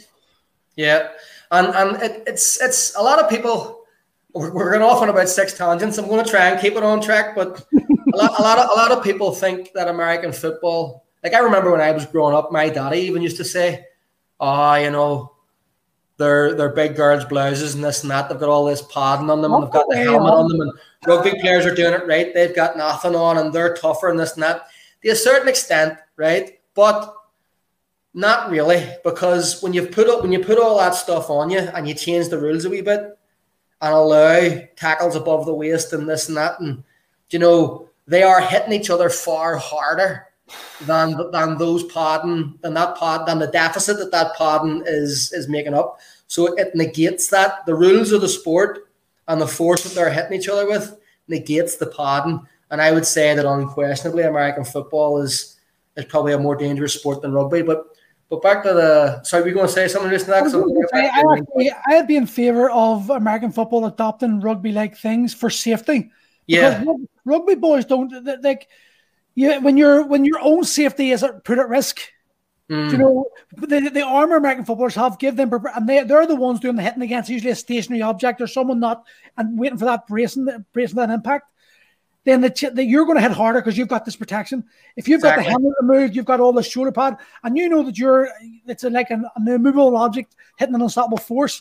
Yes, there's going to be damage there, so you're going to be more cautious. Yes. I think for safety, especially young children and all, I think it'd be a better option. But anyway, absolutely, yeah, and it's more placebo than anything as well, because as I say, you're hitting them harder because you've got the pods, but you're hurting yourself more because you're hitting them harder, and it's like. Again, we're back to the chicken and the egg and all that. But yeah, in terms of chemical enhancement and sport, it's a strange one. I would say my view on it is much the same as it's always been, but it has evolved in an interesting way as I've become actually more involved in elite level performance with both myself and the people that I've trained. And when I see the level that is possible naturally, it has evolved my viewpoint somewhat into, well, I'll get to that. But first of all, yes, the vast majority, I think it would be naive to suggest that the vast majority of people in the upper echelons of professional sport aren't chemically enhanced. I would go as far as saying 99%. Yeah, I would go as far as saying 99% of the elite are on gear. It's hard. It's really hard to. It's hard to know. You could be right. Of course, it is. You could be right. It could be 100%. I want to give that 1%. I want to give humanity a hope. I do want to give humanity. It's like the Great White Hope. You know that film, The Great White Hope, where the white guy comes in, the heavyweight boxer. Yeah, it's like, I want to believe that somewhere out there, there's a Usain Bolt who didn't take gear. You know, Usain Bolt. Well, I love to believe Usain Bolt's not on gear, but he is. But he's not. In my head. Yeah. Well, see, here's where I'm going with it, right? You could be right. It could be 99%. It could be 100%. It could be 60%. I don't think it is. It could be 70%. I don't think it is. But we don't know, right? So the first thing we can't go too. It's fun to speculate, but if we're trying to give an accurate opinion, we shouldn't go too far beyond what we know for certain. What we do know for certain is that it's fairly prolific. We know that for certain. And we know that it comes in degrees. Like everything else, there's shades of grey. There'll be people who are taking more than others. And there may be individuals who aren't. That's something that I wasn't willing to consider when I was in my 20s. I was very cynical in that I thought that absolutely nobody could possibly be doing certain things without chemical enhancement. And that to suggest that you could do that is naive. Until I got into strength and conditioning and achieved some of the things myself, right? Completely drug free, and until I met John Gowdy, right? He's a big lad, so he is. Now, here's the thing: he's a freak, right? Until I trained some people, not just John, many people who did certain things, 400-pound benchers, drug free. 400 plus 200 kilo benchers. Marty McManus, is it? Or something? Drug free. Marty McManus, Joe Carl, Big John, you know, a lot of, like, a number of people, about 4 or 5 people, 180 to 200 kilo raw, drug free, right? My own, I've maintained double body weight. Now, double body weight isn't going to win you the world championships, right? In terms of... Nice wee tick in the box, though, isn't it? It's a hell of a tick that most people never see in their lifetime, unfortunately. And I don't think that's because solely of genetic gifts. I think it's because of inadequate programming and lack of dedication, more than genetic gifts. But definitely there's a huge genetic component to it. Genetics are still the most important thing in elite level sport now. At elite level, everybody's got good genetics. So then that we need deciding factors. And some of those things can be things like chemical enhancement or, you know, more sophisticated, better programming or a technological advancement. Like, remember at the 92 Olympics when Chris Boardman got that, like, you know, revolutionary bike that was made out of this, like, super nice material. And he went from being like 9th in the world or 14th or something like that to winning the Olympics by a hell of a margin. And he didn't actually increase his own physical capacities by much. It was the technology. So it's a hard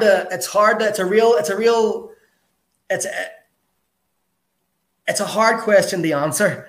I would say the vast majority of people at the highest level of sport are chemically enhanced or are potentially chemically enhanced to varying degrees. But the bigger the skill component of the sport, the smaller the gross capacity aspect. I would say the smaller is probably directly correlated with the smaller or more de-emphasized influence and incidence of chemical enhancement. For example, it's not to say soccer players aren't and they're all clean, but you could see how a skill-based sport like soccer would have less of a need for certain anabolics. That's not to say anabolics wouldn't make anybody better, because if all other things are equal, you're still going to be a better player if you're juiced in soccer. So you can still see where the motivation would come from. But when I look, I have a slightly less cynical view to it now when I actually was able to achieve some of the things that I didn't think were possible, drug-free, you know. Because it's going down. It would be very egotistical of me to turn around and assume that I can do that with people, but that nobody else has done it anywhere in the world, in Russia and all, you know. So I'm going to bring your daughter into it, because I'm watching with renewed interest in your daughter's pistol squat journey, because I'm so jealous of people who do pistol squats. And her squat is literally the most perfect squat. And actually, when you can't squat, you see these things. You see, you know what you can't see. You can't get yourself. The grass is always greener and all that. Well, how much of that do you reckon is nature? It's all the juice. How much ability do you reckon is nurture? Because you've got a 5-year-old girl who's obviously watching daddy and wants to think daddy's the strongest man in the world, and wants the emulator. So do you, like, if you've got her at 5 years old and you get her to 25 and you've got that attitude and she's surrounded by your work ethic, your programming, how far do you reckon you could push someone like your daughter in the world of sports, like whatever she goes into, and that nurturing gives her a far greater edge come in her late teens, early 20s? Big time. Well, to quote the great Costamato, if there's no spark, you can't make a fire, right?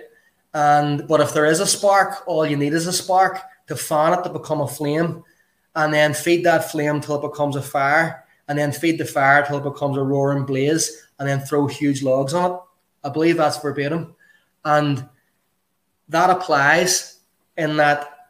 At this moment in time, it's probably 95% nature with Rachel, because I'll tell you the exact history of her training was she started gymnastics and then it got stopped because of COVID. She was in gymnastics 2 weeks and won a gold medal.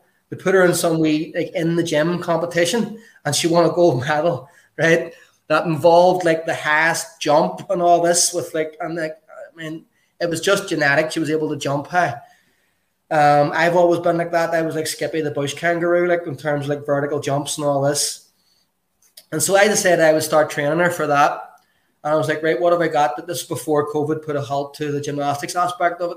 So I was like, right, we'll do different wee things. I'll try and keep it fun for her.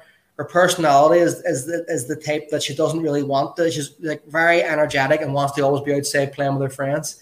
So you can't get her to do, it'll just put her off if you get her to do too much stuff. So once she was four when she started, right? She was nearly five. It was like a couple of weeks off her fifth birthday, but technically she was four.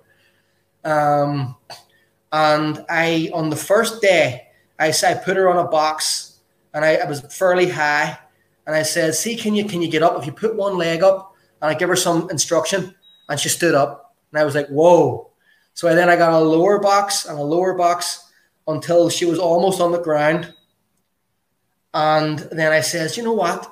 I wonder if you sit down with your 2 feet and you do everything that I just taught you, but you put your leg out and you reach forward and make tight fists. And she just stood up on one leg, pistol, first day. And then I was like, right, I've got this kettlebell. Now, the kettlebell is only 2.5 kilos, right? 5.5 pounds, 5.5 pounds, right? But at the time, she only weighed 40 pounds. It's cute as hell watching her doing it. Like. Right? So that's like 15% body weight or something, 16% of her body weight or something like that. She's about 45 pounds now. So what's that? 12.2% of her body weight, 2.5 kilos, 12.2%. So that's not an insignificant percentage of her body weight. On the first day, she did a weighted pistol as a 4-year-old girl, right? So I handed her the kettlebell next, essentially, was what was next. And I got the video camera and I said, if you do this, I'm videoing it. And it was like extra motivation probably. And she came up perfectly. So from that point onwards, I've just been teasing it a wee bit here and there, not giving her too much to do. And she's up to the point now where she's doing a racked pistol with this kettlebell easily. Like she does a couple of reps. She could do over 10 reps. If I put my mind in her body, she could keep going. But you wouldn't want it. She doesn't want to do things like that. Right now. So what about? So I think she has a lot of potential. To answer your question, I think she has a lot of potential. And when you put the nurture on top of that, God knows, you know, she's got very strong, powerful legs. Has Luke got the potential, or is he just doing the He-Man? Luke is a genius, to be honest with you, Paul. Some of his comments, some of the things you read up, I literally wet myself laughing. He's up there, like it's insane. It's insane, mate. Luke is physically athletic, but doesn't care. And isn't very competitive. At least thus far, he hasn't shown a real desire. What is he, 7? He's 8. Yep. You know, so yeah, so he'll be 9 later this year. Actually, you wouldn't see the time going in. Isn't it? He's only a baby though, so he's definitely He's only a baby. However, right, he is a tank. See when he takes his top off. Delts, biceps, triceps, packs, lats. He's just fucking delts are huge. That's insane. From he was a baby, you can see the shape of his delts. Right? It's nuts, right? I got him to hang off. There's a video of this on Carmel's phone. I'll have to find it somewhere.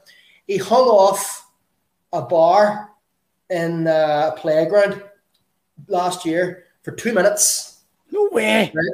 I've got it in video. 2 minutes. And he dropped down because he just wanted to. Now I've got it in video, and you can judge. I'll send it. You can judge whether or not where his RPE was at the end. I'll let you be the judge. He was hanging off for 2 minutes. Now he's got a child's hands, and this was a thick bar, so it wasn't even a full grip. My God. Right? He can do a front flip thing that he does. We have a super king size bed. It's like for somebody his size, it's like a playground. And from he was about 6, he just automatically does like a wee jump and front roll where his hands don't touch the ground and he lands on his feet.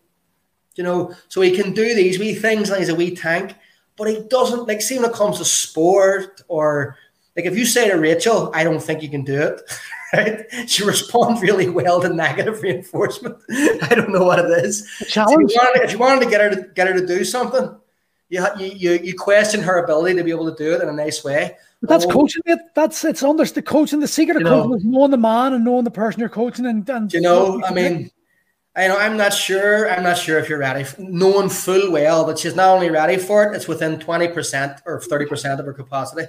I'm not sure you're ready for that just yet. Maybe we'll try that another day. I want to try it now. Right, okay, well, I don't know. And then she does it like that, you know. And if one of her friends does something, she has to do it better. You know, Luke's not like that. He's very laid back. So I think he has the physicality, but he doesn't. I don't think he sees the point in it because he's so cerebral. It's insane. He's more into Star Wars and He-Man, isn't he? Like he loves his He-Man figures. He walks about for fun with a calculator. Right? He walks about for fun with a calculator, putting numbers in and looking at them, and then going, Daddy, tell me or ask me what such and such plus such and such is, and then I'll go on and do it. Now we're talking triple digit numbers here. I'll say, well, then what's 346 plus whatever? And he'll tell you the answer quite quickly. Do you know? It's funny how memory's insane. See, if you tell him what year you were born in, he'll instantly tell you what age you are. Now he's 8. You've got your kids have got each just different traits of your own personality there. So the and the fucking physicality. Yeah. Listen, before we finish off, we'll have to finish on the most important topic. What's happening with the aliens? Are they coming or what? Oh, and did they build the pyramids? Listen. Those two things kind of go hand in hand. Right. Really, don't they? Let me tell you, Gail was just showing me a study that I can't remember where Gail! I'll have to find out where the study's from. But there's a study that shows the energy coming off different pyramids around the world. It's actually mass and energy. I'll send you the link. I'll put the link in this thing as well in case people want to watch it. But it shows you the actual thermal photographs of the different like thermal energy from all the pyramids. So 100, listen, the Japanese scientists tried for 30 years to try to build a pyramid, replicate a pyramid, right? And they haven't been able to do it, right? Where's the article? What's the article about the pyramids? Send me it, please. I'll send you it on so you can read it. But yeah, aliens. Do you think they've been here? Well, first of all, nobody knows, right? I have to preface this with what we know, and then get speculative. It's fun to speculate. At the end of the day, you know, if we look at the mathematical potential for life in the universe, I mean, even in the Milky Way, the number of planets that are in the habitable zone, in terms of the proximity to their star, I'll give you the figures. Astronomical. I'll give you the figures I know because I read. I don't know, but I read as well. It's quite literally astronomical. Boom. For every single grain of sand on this planet Earth, there are 4 habitable planets on the universe. Is that right? Every single grain of sand. There are 4 planets. That's insane. Like they can harbor life, and there's not. We're the first ones. Get the fuck out of here. What a mission. You would have to say that there's a formula. The name uncharacteristically I forget it now. But there's a formula that calculates the probability of intelligent life in the universe, and you would be surprised now how quickly you can actually whittle the number down. Like we shouldn't. One thing I will say, right? It's going to be spectacularly unlikely if there's no life anywhere in the universe other than planet Earth, right? No. However, we should also it's worth noting that astronomically speaking, life of any kind, and particularly life that develops in the complex sentiency as we have, is still exceptionally rare in terms of by any mathematical formula, is coming up as something that is likely to be very exceptionally rare. So we are actually very special, even if there's millions of other planets that have life, that's still special, astronomically speaking, if that makes any sense. Well, so it's still exceptionally rare. Do you listen to Graham Hancock or anyone that? Do you watch? Yes, I'm a fan of Graham. I'm a big fan as well. I love Magicians of the Gods. I love his books, but like the Ungadryas and Göbekli Tepe and this ancient civilization that we know exists because we've got the proof. Like history's written by the winners, and the reality is the most intelligent minds in the world, the scientists of today, who tell us what to believe and what this is why they're only going on speculative evidence.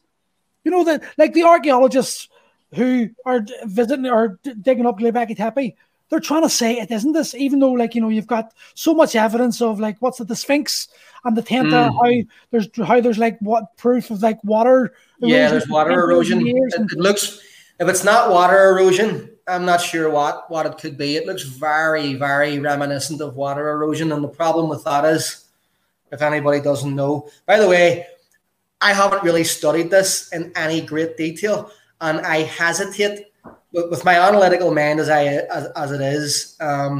The disclaimer needs to be here. I'm a strength and conditioning specialist, an exercise programmer. I'm not an Egyptologist, an archaeologist, or an anything-ologist in that regard. I'm a sports scientist and I'm a strength and conditioning specialist. However, and I have only had. I can't hang my hat on anything close to what I would be happy with saying is a definitive position on Egypt, on ancient civilizations, or on aliens, but I can offer an opinion and a speculation based on my own personal experiences. And interestingly enough, you're from Davis. It's quite an interesting viewpoint because I've actually been to the pyramids. Have you? I have actually been to the Great Pyramid in Giza. I have stood in the King's Chamber. Cool. I have walked down that long walk that I had to stoop over, and my shoulders were rubbing on the side of the walls as I was going down. It was not made for big human beings. They say it's a sound chamber, an echo chamber. They're saying it's to generate for energy and noise. Not right, yeah. It's quite strange. It's quite a strange setting, right? Here's what I can tell you. I can only tell you what I know, right? I've seen the podcasts with Graham and Randall Carlson. I'm a fan of Joe Rogan's podcast and different things. Good. And through that, I'm a male who's into combat sports and strength and different things. So obviously I've watched a number of Joe Rogan's podcasts. And through that I discovered Graham, to be honest with you. I was unaware of his work before that point, but I listened with great interest to some of the things that he said, and a lot of it makes much sense, along with Randall Carlson as well. Made a lot of sense, even geologically speaking. And having been in Egypt, so I can speak to what I heard them say. I can also speak from first-hand experience, from having been in Egypt, and go gadget memory. We had an Egyptologist that took us on a tour of the pyramids, right?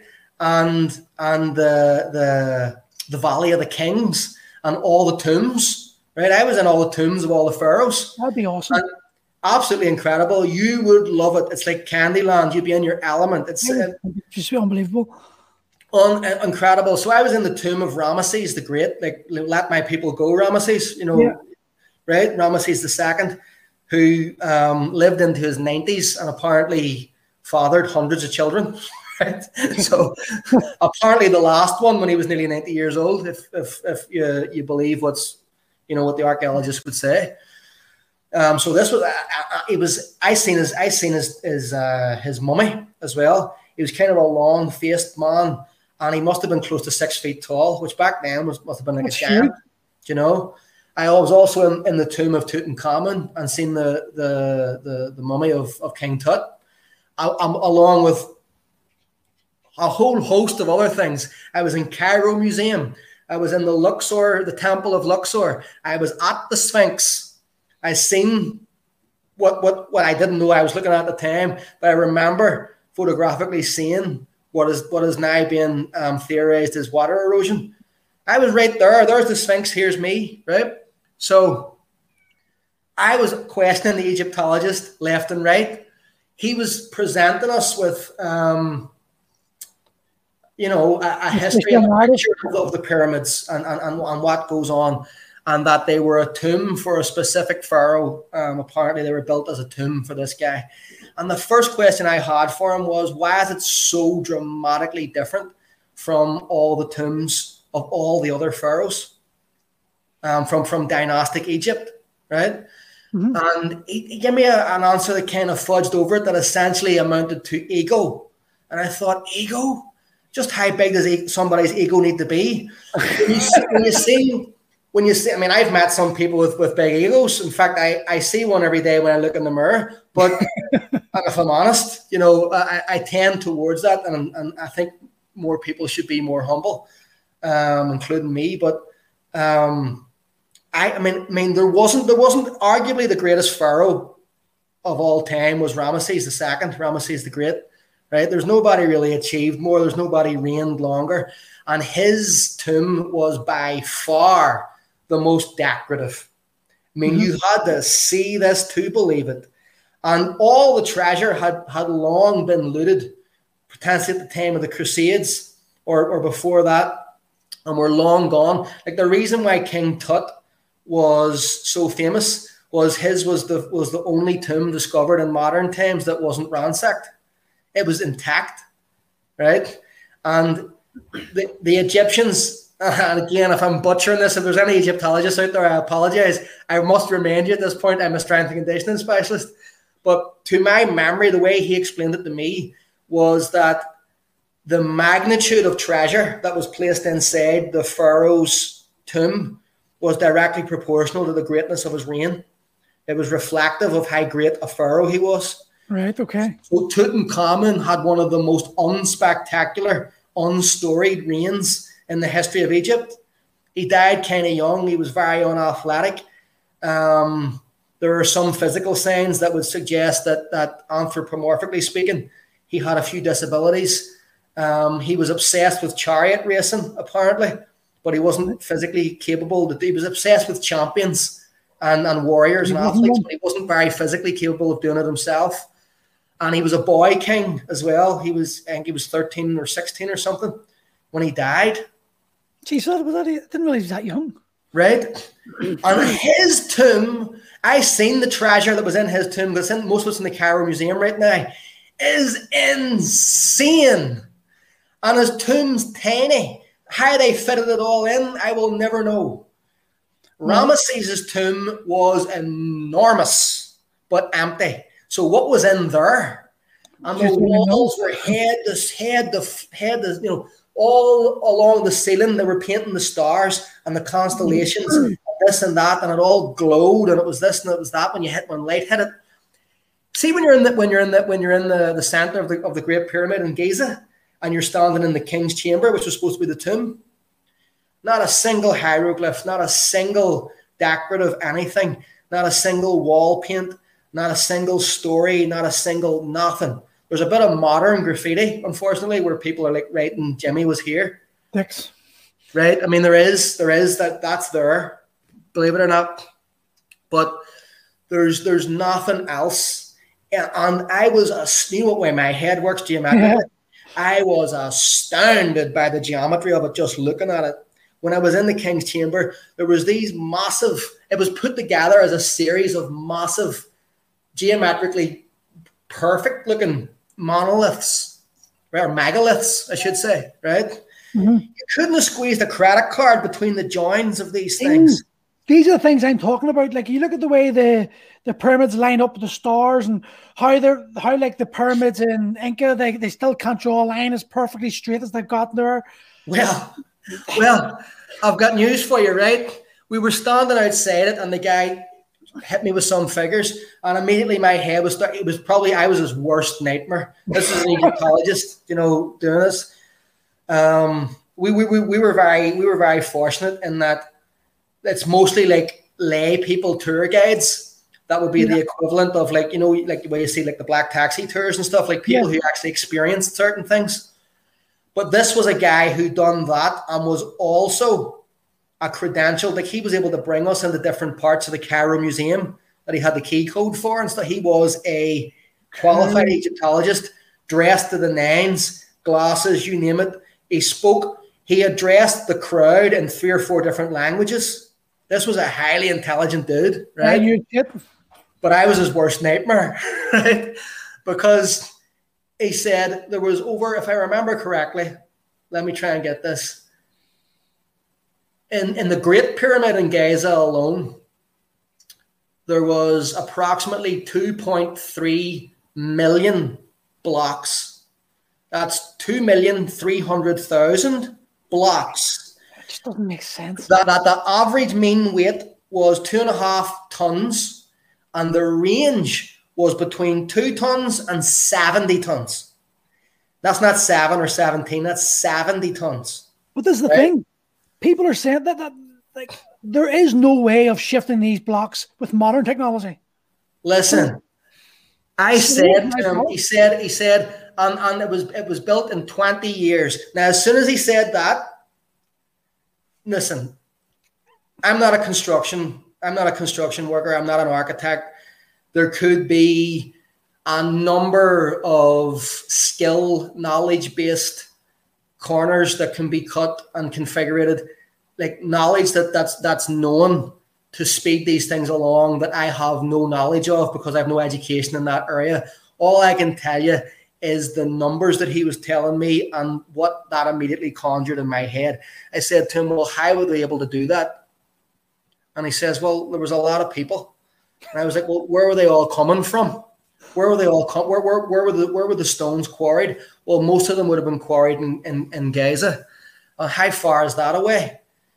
And I think it was, and now this could be inaccurate, but I think it was close to 10 kilometers was the nearest quarry, right? But he also disclosed that there was 160,000 tons of pink granite that came from over 800 kilometers away. Right? It just doesn't make sense. That's 500 miles, 20 years. But if you think about this, right, immediately I'm going 2.3 million. Okay, there's 360. There's 300. There's you know there's 60 minutes in an hour. There's 3,600 seconds. In that there's 7 days in a week. You know there's 12 months in a year times 20. You know, there, by 2.3 million, it comes out at approximately a block in place in less than 5 minutes. Every 5 minutes, 24/7, 7 days a week, 365 times 20. And here, none of those bricks broke, and every brick was perfectly pristine, so there wasn't even, you couldn't even have a credit card through it. But yeah, slaves done it. Of course. Well. Listen. Well. Or to bring it closer to Graham's standpoint on certain things, potentially. Let's take aliens out of it for a second. I know that's like worm, right? But let's take aliens out of it for a second. Let's try among ourselves. If you have the time, I'll do it as briefly as possible. Well, listen, I've no to come up with some sort of terrestrial theory, right, beyond the mainstream. I mean, listen, I know they were using the River Nile. They had to be. They had to have a number of boats with a number of they had to be utilizing the Nile. And I think, I mean, this isn't something I've researched, but I just have a good memory. I think what they're saying now is that they're using logs and then pouring water. It has to be a precise amount of water below the logs on the sand, and it makes it 8 to 12 times faster because there's less friction to roll the logs, and that would cut the time down by somewhat. But guess what? I don't know if it cuts it down by enough to have a block quarried, shaped, transported, and then placed with an astounding number of geometrically perfect angles every 5 minutes for 20 years straight, non-stop. Let's be generous. Let's say it's slaves. Let's say if all that stuff you just spoke about happened, and we'll say it took a block a day. Mm. You know, and that's being generous, like, because to carve a 70-ton granite block out of fucking stone and transport it, it's not going to happen. Now, here's my theory. Aliens. You know, but you know, what's interesting is this. Humanity has been like human beings, Homo sapiens have been Homo sapiens, as far as we can tell, for approximately 200,000 years, right? As far as history teaches us. As far as we know, yeah, the earliest discovery thus far has been 200,000 years. Now, there could be an earlier example of Homo sapien that hasn't yet been found, but 200,000 years is a long, long, long time to be anatomically, psychologically, cerebrally human, right?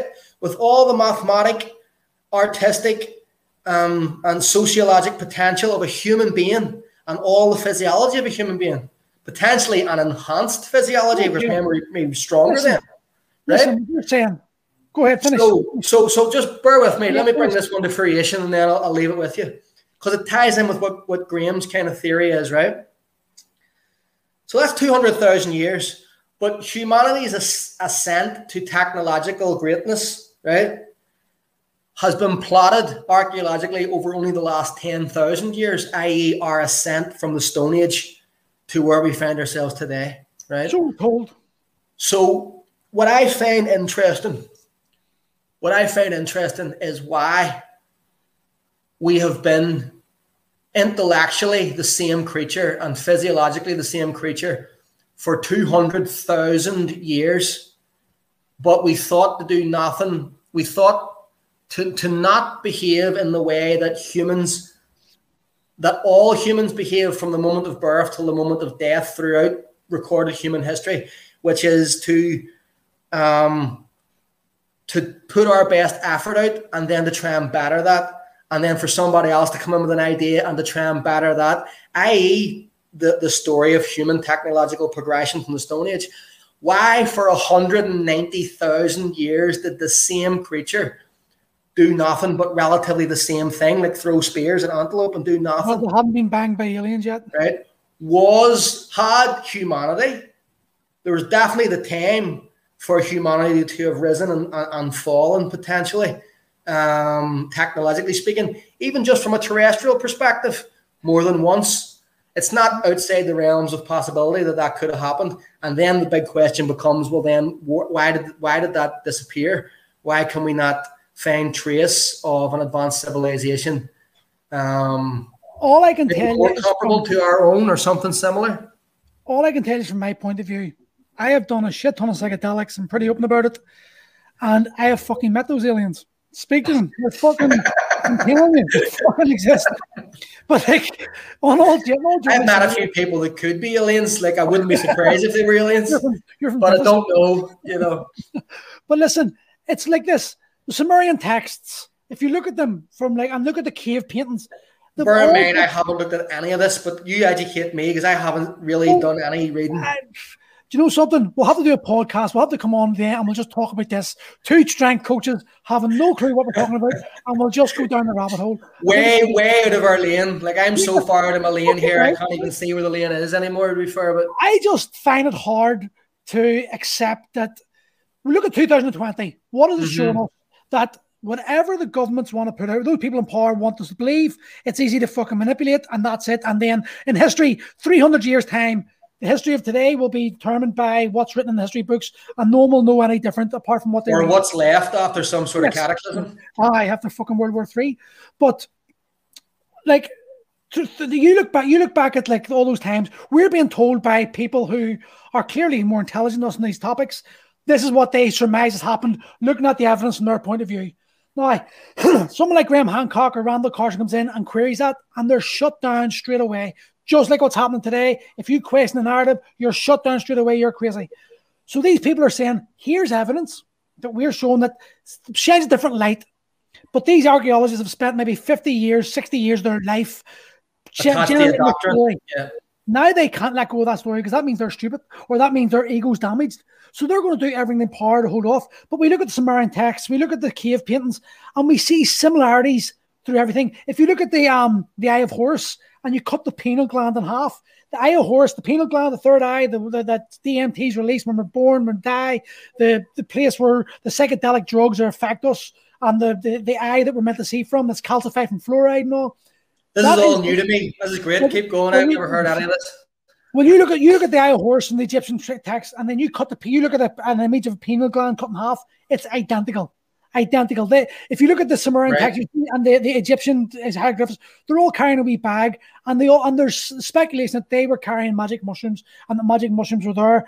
And you look at Paul Stamant's theory of stoned ape, where we started developing, even if you take away the aliens, we started developing different realms of consciousness when we started eating magic mushrooms. There are so many. I've heard of stoned ape theory, yeah. But there's so many theories that aren't mainstream, that aren't explored enough, because they're shut down, which means we're left with one story of humanity, and if you try to change it, you're crazy. It's like fitting a square peg in there. Yeah. There's definitely something. To draw full circle, every area of science and expertise that has some sort of dogma or deeply enrooted theory, where a number of individuals, institutions, and jobs, let's face it, are inextricably deeply rooted in it. Well, there's a quite clear, bias. Okay, let me not get ahead of myself. You can see the potential. You can clearly see the potential for there being some sort of bias vested interest in. I'm not as politically correct. Keeping that the norm, right? And to bring this conversation full circle, the answer maybe why some people haven't yet fully caught on to some of the evidence that I've actually borne out in terms of the comfort zone expansion flying in the face of common strength and conditioning doctrine. It's the same sort of thing. It's pushing against. It's swimming against the tide of history, but yet it has history in its favor. It's just history from a perspective that hasn't been, explored enough yet. And so therefore, we're going to stick to what we know. We're going to stick to what we know, because if we don't know what you know, then all of a sudden we don't know anything. And so therefore, that makes us in a weaker position. So I'm not saying the archaeologists are doing that, but I can see how there might be the potential for them to want to. And I mean, even geologically speaking, I even take the geology out of it. But there's a lot of circumstantial evidence to suggest of certain things geologically as well, that Graham Carlson was talking about. Or no, not Graham Carlson. Randall Carlson. Yeah, I'm getting them mixed up. Made them one person there for a second. But archaeologically speaking, the existence of Göbekli Tepe, I mean, automatically we have to reconsider now. I mean, it's now mainstream to reconsider the whole, hunter-gatherer race from Stone Age, because the Stone Age was 10,000 years ago approximately. And Göbekli Tepe is at least 12,000 years old. 12,600, 9,600 years old. So nearly 13,000 years old. And it is quite clearly the product of a sophisticated civilization who had access to technology that we didn't think we had access to until thousands of years later. We also know through religion and the stories of the ancient past, there was a massive cataclysmic flood that happened in that Unger Dryas period of 12,600, 9,600 years ago. It's in the Quran, it's in the Bible, it's in fucking every holy book there is. Something happened to humanity in that period of 12,000, 9,000 years ago that changed everything. Look at the Grand Canyon. The Grand Canyon itself, the way it winds and the layers, it indicates that it's a fast-moving flood. This didn't happen over slow period. This happened through a power hose cutting through metal. It cuts waves of it. There's just too much unanswered information, unanswered questions for me that I just don't believe it. Yeah, big time. What I'll say is this: a lot of what Randall Carlson was saying was very compelling, I am not a geologist, and I don't have a great. I understand geology to a certain extent. I mean, who kind of as a hobby understands geology? But that's how weird I am. But I do have a rudimentary understanding of geology. However, I'm not a geologist, and I don't think I understand it enough to lend a concrete opinion on the authenticity of what he's talking about. But what I will say is this: I've heard several of the podcasts, and it makes a lot of sense. There does appear to be geological evidence for massive floods. And then theologically, if we look at some of the oldest books, like the Bible and things like that, we can find even different books outside of the Bible, different accounts. We can see evidence.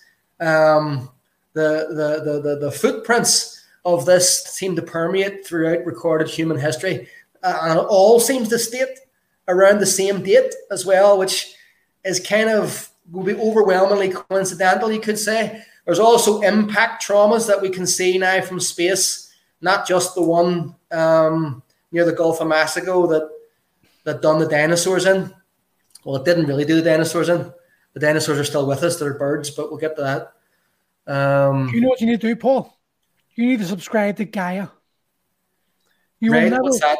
Gaia, it's like it's basically Netflix for aliens and ancient civilizations.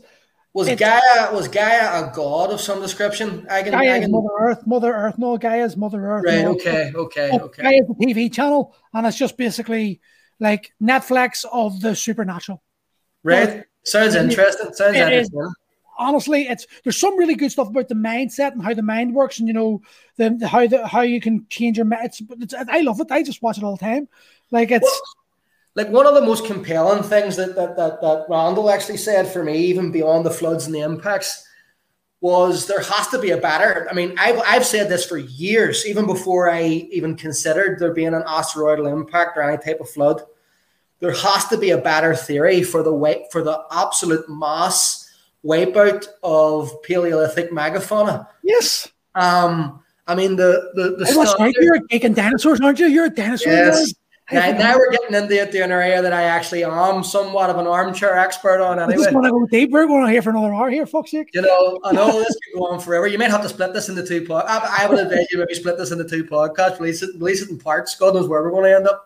I'm enjoying it, though. I have to admit. Yeah, it's so spectacularly different than anything anybody else ever asked. I've been saying to people about this. The reason I started this podcast, I've said it about every podcast, but fuck, I'll tell you, because I'm talking to you, not anyone else, is that I was going stir crazy, not talking to anyone. I love to, you know what I'm like. I will argue with anyone about anything, and I don't give a fucking way wrong. I just love an argument. I love a debate. It doesn't come across at all. I'm really joking. Like, see them, like the friends I wind up, I just have arguments with them. And after about an hour, I'm getting pissed off. I just go, by the way, I didn't even believe that. I just wanted to argue with you. It's I know you're right. I just wanted to piss you off. But this is what it started. I was like, right, I need to talk to people that I can have a conversation with. If I do a podcast and I say to someone, do you want to come to my podcast? We're coming on with a topic. We're coming on with an intention to talk. And all of a sudden you're getting to know people better. You have intellectual conversations, which change your mindset, challenge your way of thinking about things. But it's just fun. Fucking boring. It's not fun. And in this time of nobody allowed to see anybody or do anything, it's probably our only option to get something like this going. And it's kind of cool in a way, because then other people can experience it with us, you know, and they're in the room too. Wouldn't care. If I never got one view on these podcasts, wouldn't give a shit. I'm enjoying doing them. I'm just enjoying talking to people. That's the best reason to do something. It's the best reason to do something. Well, we're talking about dinosaurs anyway. So well, technically we're talking about prehistoric mammals. If you want to talk about dinosaurs, that's great. That's a whole other ball of wax. But yeah, the kind of, from I was a child, it never sat well with me. As you can imagine, I was a bit like Luke. I wasn't your typical run of the mill. Always thought about things a wee bit differently. Not saying it was better or worse, because in some ways it was definitely worse, but on a pain in the side. But it never sat. The mainstream kind of theory for where all the prehistoric mammals, let's say, to put the LA term on it, went. I can understand how you can write some of them off to natural selection even the evolution becoming slightly different things over the course of time, and maybe they are still with us in a different form. But the absolute enormity, the plethora of mammalian life on planet Earth, particularly in North America, that is just devoid, just completely wiped off the face of the planet.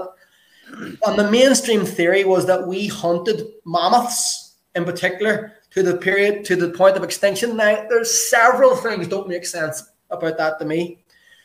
Apart from the fact that, right, we're talking about Neanderthals and Homo sapiens potentially, and maybe, I don't know, another species of hominid, I don't know.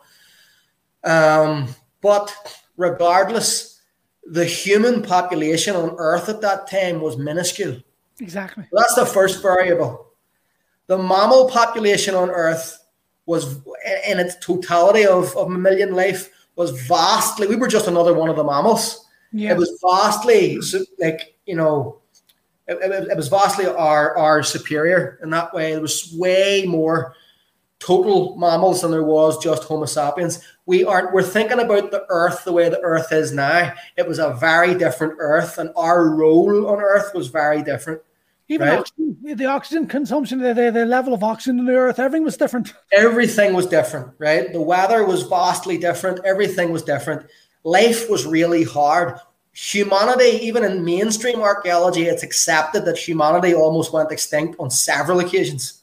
And somehow we're still here through pestilence, through weather, through the ice age, through that. Am I right in saying that mammoths weren't actually cut out for winter? Like, they were taught that they're I think I read somewhere something like where mammoths, where their skin, their fur actually would have held the water and froze, made them freeze. Yeah, they, well, it's theorized that mammoths and what's the other? I'm forgetting what the other one's called. It's a mammoth-like elephant, you know, an elephant-like creature. Mastodons. There you go. Mammoths and mastodons and like pachyderm type animals like that, like elephant-like animals, were meant for cold weather for sure, but not as cold as what, like, they wouldn't have been able to live where polar bears live, for example, if that makes any sense. Not in the way that it was then, but the poles were very different at different stages of, like, mammoth and mammalian evolution. Antarctica was a rainforest at one point. What's that, sorry? Antarctica was a rainforest at one point. Well, the Earth was very, very different at different stages of development. Pyramid down there that we're not allowed to go near. There you go. There's another alien. But here's the thing that doesn't make sense to me. Mammoths outnumbered humans like 100 to 1, 200, 300 to 1. Like, it was. I don't know the exact figure, but I know it was astronomical, right? I don't know if you've noticed, but they're also a lot bigger, right? And we had spears and rocks, and potentially at best, I mean, you know. The mainstream theory is we didn't have arrows until much later, but you wouldn't know for certain. But spears anyway, it would have been a hell of a risk to kill a mammoth. And when you did, especially in an ice age type scenario, you could potentially use the weather to kind of refrigerate some of the meat, if that makes any sense. Like, there's some people do that. It's going to last you for a long time. A long, long time. You could feed a family of 4 or 5 on an elk for like a year if you refrigerate it correctly. An elk, a mammoth. Slightly bigger. Right? So even just in terms of, there's not enough seconds in the day, days in the week, months in the year, years in the lifetime to hunt mammoths to extinction with the meager amount of humans and the technology, the weapons that they had, versus why they would be killing them. Now, that's for sure they'd be using the mammoth for more than just food. They'd be using its pelt for, you know, this and that. And, you know, there's evidence that they used the tusks to help construct, like, living quarters and different things like that. But it just doesn't stack up. And that's just mammoths.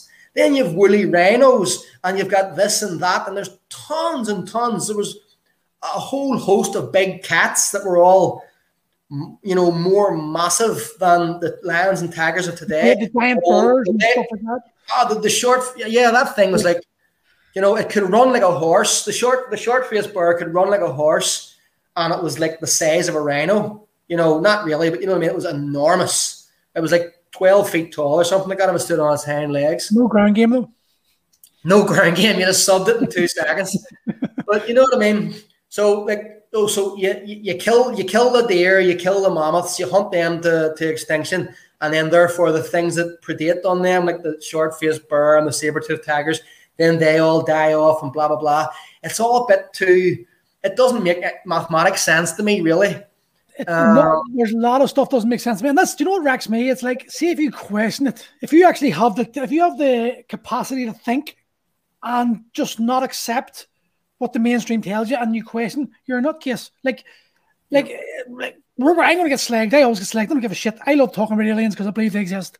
But like 20 years ago, if you said UFOs existed, you were an absolute rocket.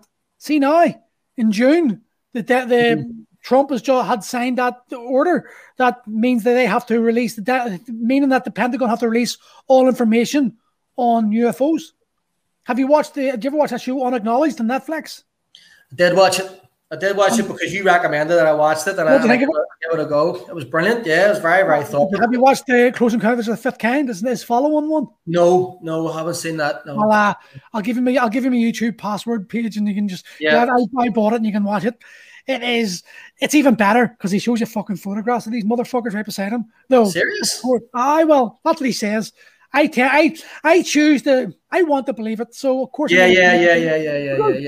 There's confirmation bias and stuff like that. Of course, listen, I'm not an idiot. I know that what I'm saying is fucking mad, and I know people are going, "He is a fucking lunatic. He's rotten mad." I don't care.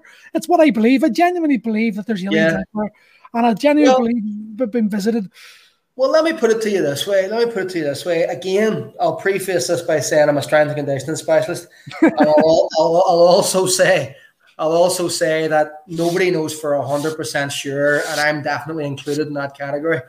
But what I will say is the two things that I find most interesting of late, nay on compelling, is the fact that the Pentagon released an official statement saying that we have craft. Let me get this. I don't want to misquote it. Okay, so this is going to be a paraphrase. Not of this earth. It was not of this earth. Something along those lines. We have crafts in our possession that are not of this earth, something along those lines. And then you have the testimony and video footage of Commander Fravor, right? Yes. Of the Tic Tac. Yes. And you've got Bob Lazar. Did you watch that? You Bob Lazar, and then Travis Otmar, people like that. Although Travis Otmar, I remember the film Fire in the Sky. Yeah, but that was based on Travis Otmar's life. I have to say, I just thought he was nuts or lying for most of it. But in light of the Pentagon statement, in light of Commander Fravor, in light of Bob Lazar, and then in light of revisiting the facts of Travis Otmar's case, it all kind of is very compelling. Okay, I would like to say this there. Let me see if you were a government and you didn't want the people to believe that aliens existed, what would you do? Personally, I would turn around and say, well, that's crazy. They're nuts. And I would blacken those people's names to the point where if you're even associated with them, you're a lunatic. Heads in plain sight, essentially, would be the goal, because there's no way to cover it up totally. So you have to kind of, if you were to try and do something like that, you would have to do it the way it looks like it would have been done, if that's what they're doing. But what I will say about that Tic Tac is this, right?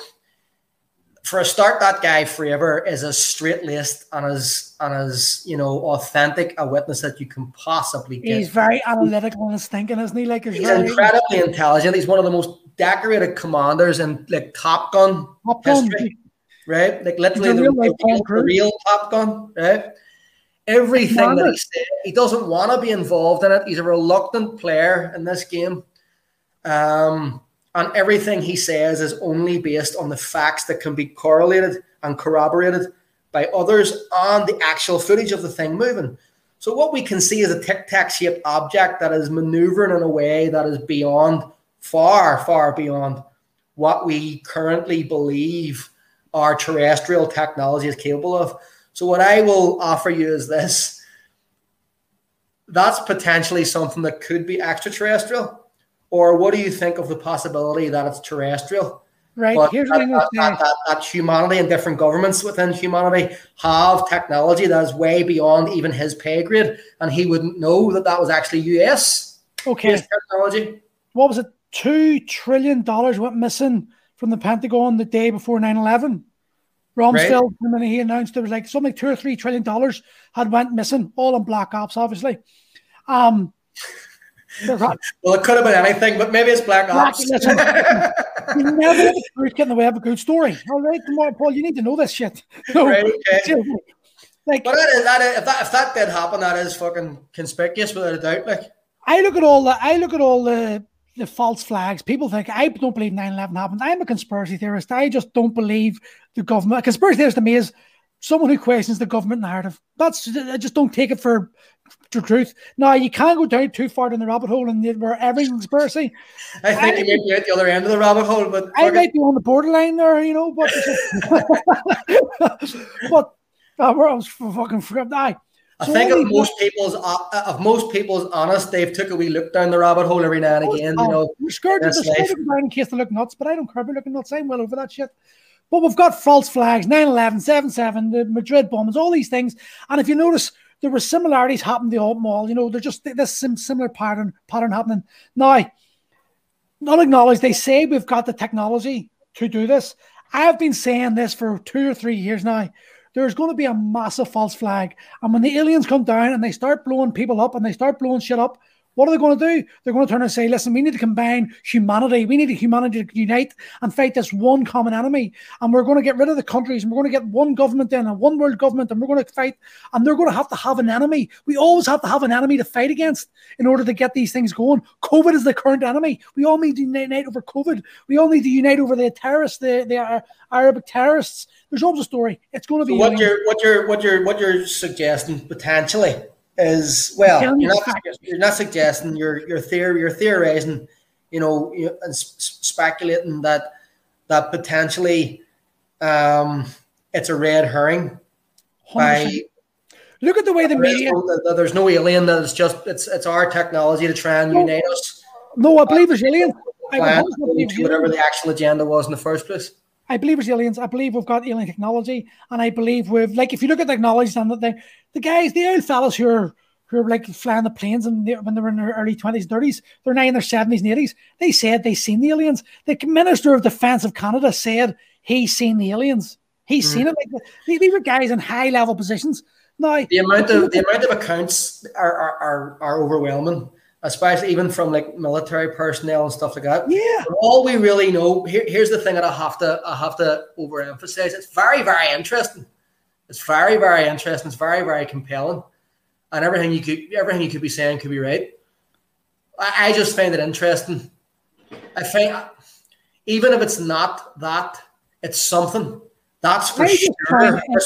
People are scared to talk about it. Like, what's there's unidentified flying objects, right? You want to use the term UFO. I think the modern moniker is something like aerial phenomena or something. Unidentified aerial phenomena, whatever. It's the same thing. You could call it Bob. There's things in the sky that do things that are beyond what we know are possible for the technologies that we have terrestrially. Or is it? That's the thing that I'm coming from. The thing that I'm coming from is it extraterrestrial or is it really deep, overt terrestrial? This is what I'm saying. It's something. It's beyond dispute now that people are seeing something. You know, how many I just want to say this, and I think you might agree with me on this. I mean, let me read your mind. I think the majority is bullshit.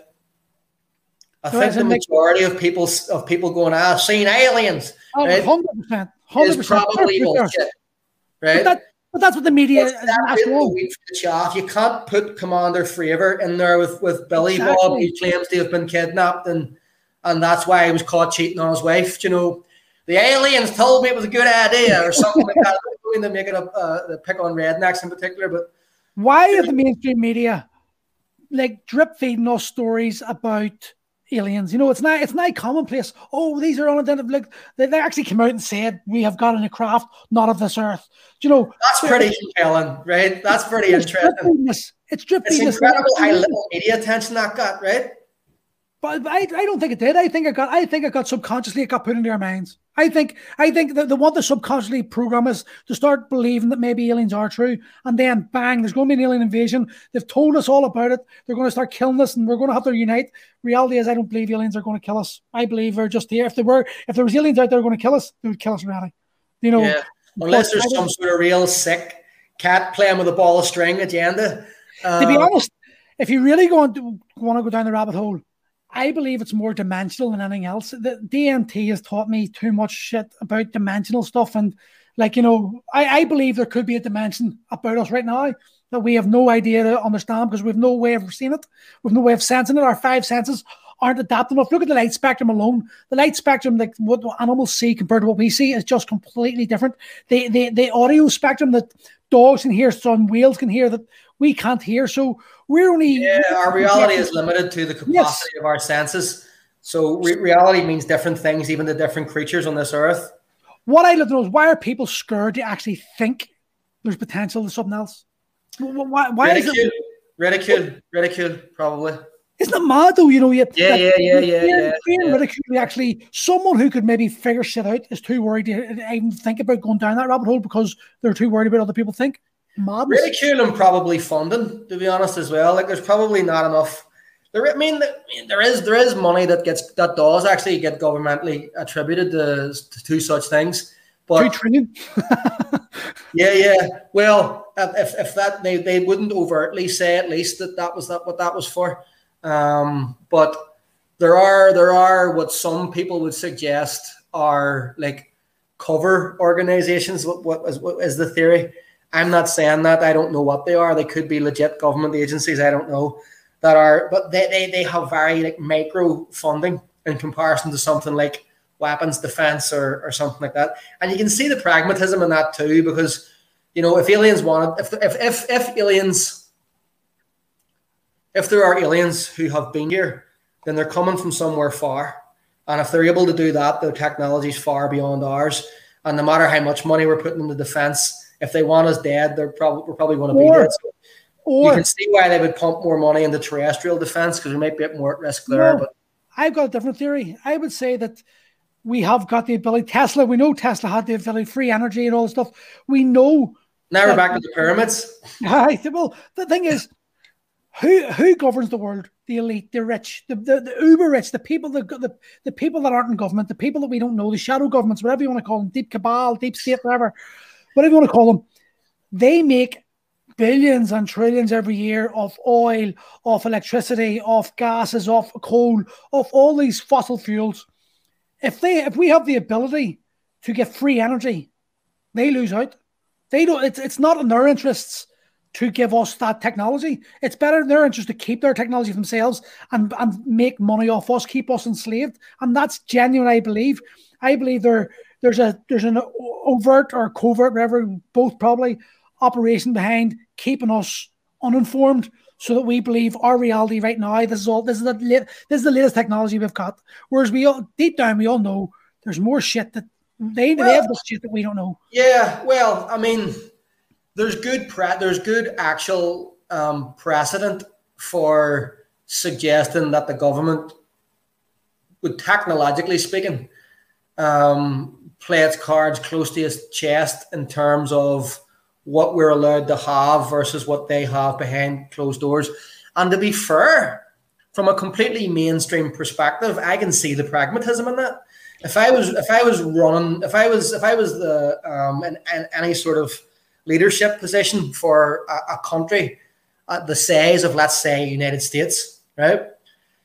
I especially with a population with a mindset as divided and as diverse. But that's your States, that's the key, mindset. Yeah, it's a culture that we have created.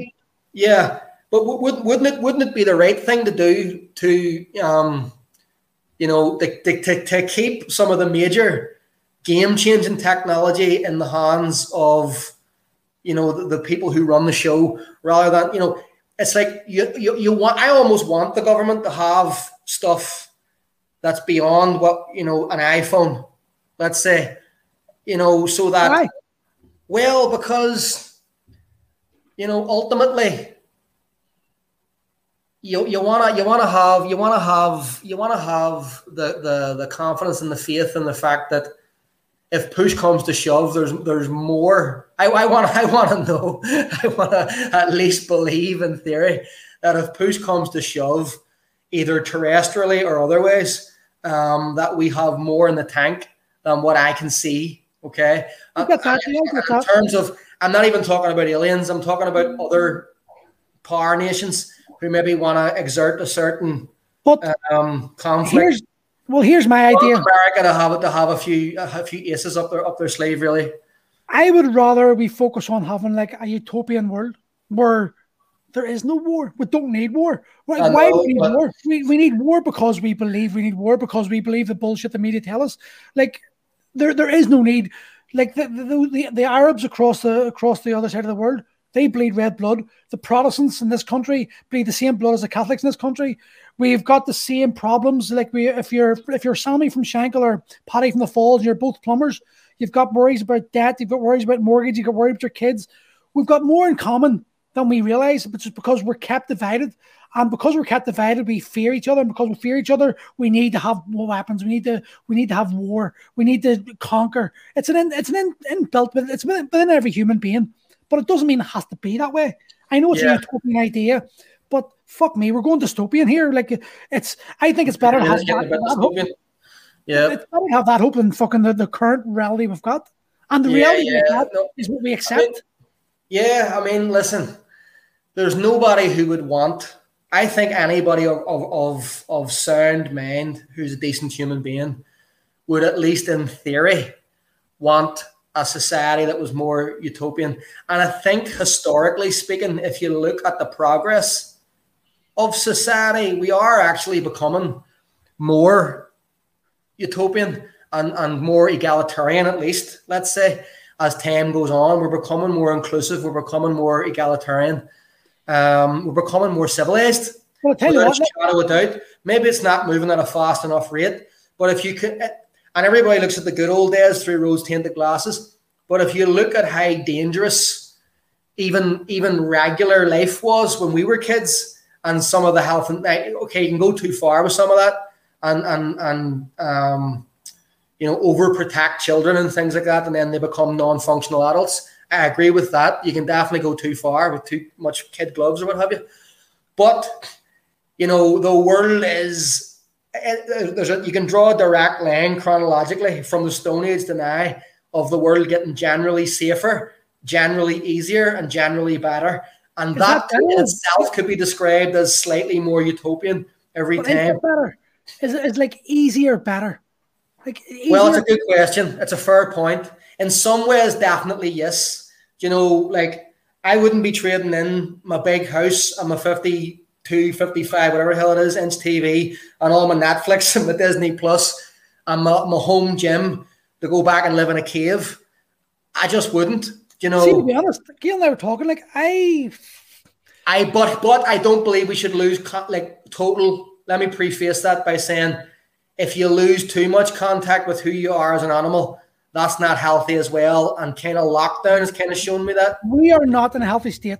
What happens if the food, just say, let's go conspiracy. They shut the food off. How do you feed yourself? You don't know how to hunt. You don't know how to grow your food. You don't know what foods are edible. We have lost all these fucking life skills in place for like theoretical shit that we need to know. Oh, you need to know your maths. You need to know religion. You need to know English.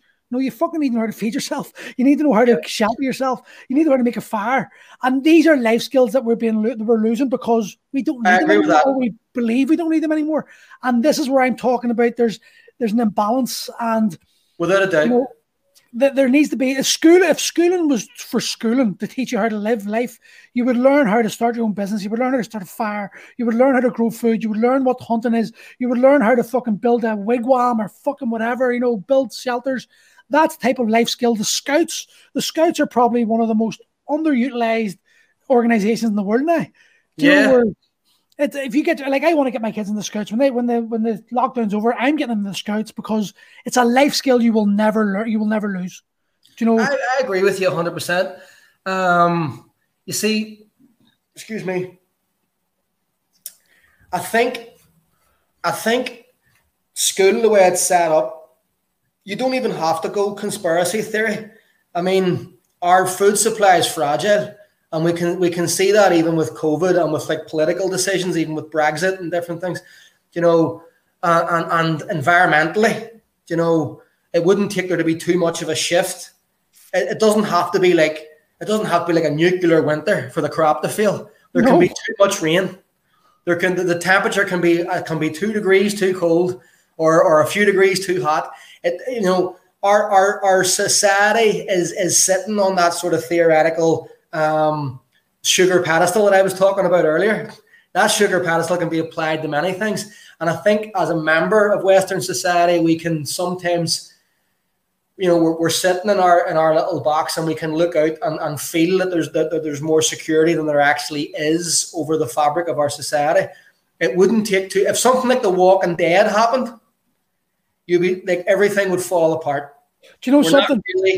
We're not getting the zombies now. No, we're not really in position for a cataclysmic disaster, right? COVID has kind of shown us how fragile that we can be, and it's a relatively. Now, I don't mean to say this to do in any way belittle anybody's loss or anything like that, but that COVID could be worse as a virus. You know, what happens if there was a virus that was more deadly? What happens if there was a real, honest to goodness, like something like the bubonic plague, which had a 100% kill rate? You know what would happen? You know, the government would lose control, but it just so happens that this is a really nice virus that the government can control and save everyone as long as we take our freedoms away. Fuck that. But things like school, right?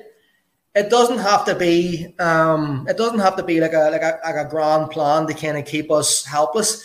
I can see how, logically speaking, school would just reflect the society that has become the mainstream. Like, for example, it's essentially developing. It's specific. Athletes used to be more well-rounded, but there was never anybody as fast as Usain Bolt when they were. Right? Yeah. You know, it's like it. We live in a world of increasing specialization, if that makes sense. This is perfect, because this is the perfect way to end this conversation. It's been 2.5 hours. Jeez, we're flying here. I know. It's been great. I've been loving this. How is this happening? I've got a class in about 20 minutes, so I have to clean up. But this is a perfect way to cycle it in, because we bring it back to training. You just said there, we're specializing. Everyone, you know, physique models and fucking whatever, powerlifting and all. Whatever happened to training for the zombie apocalypse? Can you outrun the slowest guy? Can you outlift it? Can you lift the rock off a mate? Can you carry your mate and fucking can you fight them off? You know, can you run and climb a tree? All these simple like life skills that training should be. That's what exercise is meant to be about. It's meant to be about expression of the human body. You know, and now we've now come to, because of Instagram, because of like this egotistical, fucking narcissistic thing that we've got. We need to be liked and we need to be valued. That we've forgotten that. We're preferring to just like get likes over actual skills, real fucking life. Well, you're coming from a combat sports background, and so do I. Even before strength sports, it was combat sports for me, and then it was strength sports. So it's all been about function for me. And even here's the fun part. You can have it all. You actually can, because if you control the programmatic variables that bring about real functional improvements in capacities like strength, you know, and then you weight the loading parameters to reflect something like size, you get bigger and stronger at the same time. And you can define that as harder to kill if you want. I'd call it trained to be a cockroach. Trained to be a cockroach. Can't kill the fuckers. biceps over function. But you know, you can definitely be a big functional dude. We see them all the time. It's harder, you know. What you're talking really about there is improving training. Purely training for a zombie apocalypse is kind of cool, because it's actually training for everything. You know, the likelihood of a zombie apocalypse is infinitesimally small.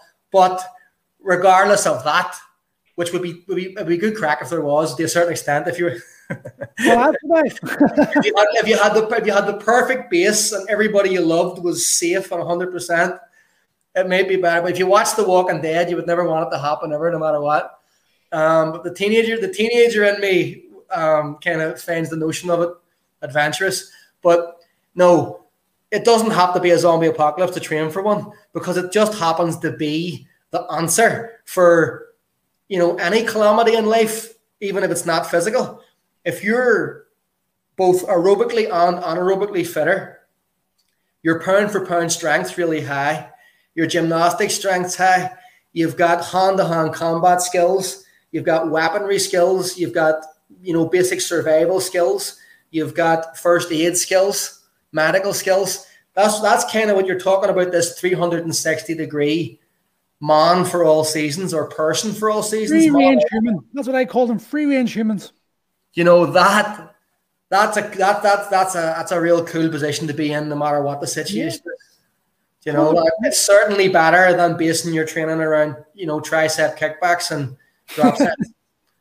Yes, it is. So, well, Paul, I think we'll have to leave it there, mate. I've got a class to go, and that was unbelievable. 2.5 hours. And you know something? I knew it was going to be a rabbit hole talk. I knew we were going to go. But I really enjoyed that. That was good crack. Class. I love it, man. Thank you for having me on. You probably just lost all credibility now talking to me about that shit, but sure. Listen, I think, as I said the whole way through, I'm a strength and conditioning coach, and this is just personal musings on. Yeah, but it's, on whatever. You know something? Paul McElroy is more than a strength and conditioning coach. That's the reality, you know. That I'm more than fucking a coach. I'm just you're a human being first before you're anything else, you know. Exactly. Well, mate, thank you very much. I will speak to you soon, and enjoyed that. Happy days. Paul, can I ask a favor? Yes. Sorry, before you go, how do people get in contact with you? Oh, yes. Well, if you want to get in contact with me, you can find me on social media. You can search my name on Facebook and follow me. I think I'm up in friends limit. Or you can find me on Instagram. I'm only just on Instagram, and I haven't really figured it out yet because I'm January's next. It's all. What's your handle on Instagram? It's at Paul McElroy Amazing 12, I believe, something like that. That's the number 1212. And then there's the website, theamazing12.com. If you want to learn, I have tons of videos on there. Even if you don't want to be, if you're not in the fitness industry, you don't want a body transformation, you don't want to become an Amazing 12 coach, there's loads of free educational content on there on my theories on training, building muscle, losing fat, all that. So what are you going to ask? Sorry, before you go, you said you were going to say you wanted to ask something. Oh, I was just going to ask you, would you send this to Dwayne? 100%. That's literally.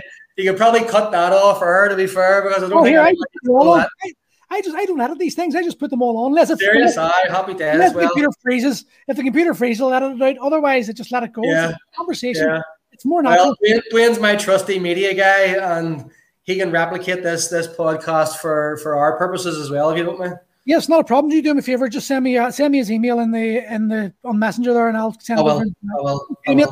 Thank you, buddy. I'll speak to you. Yes, see you later.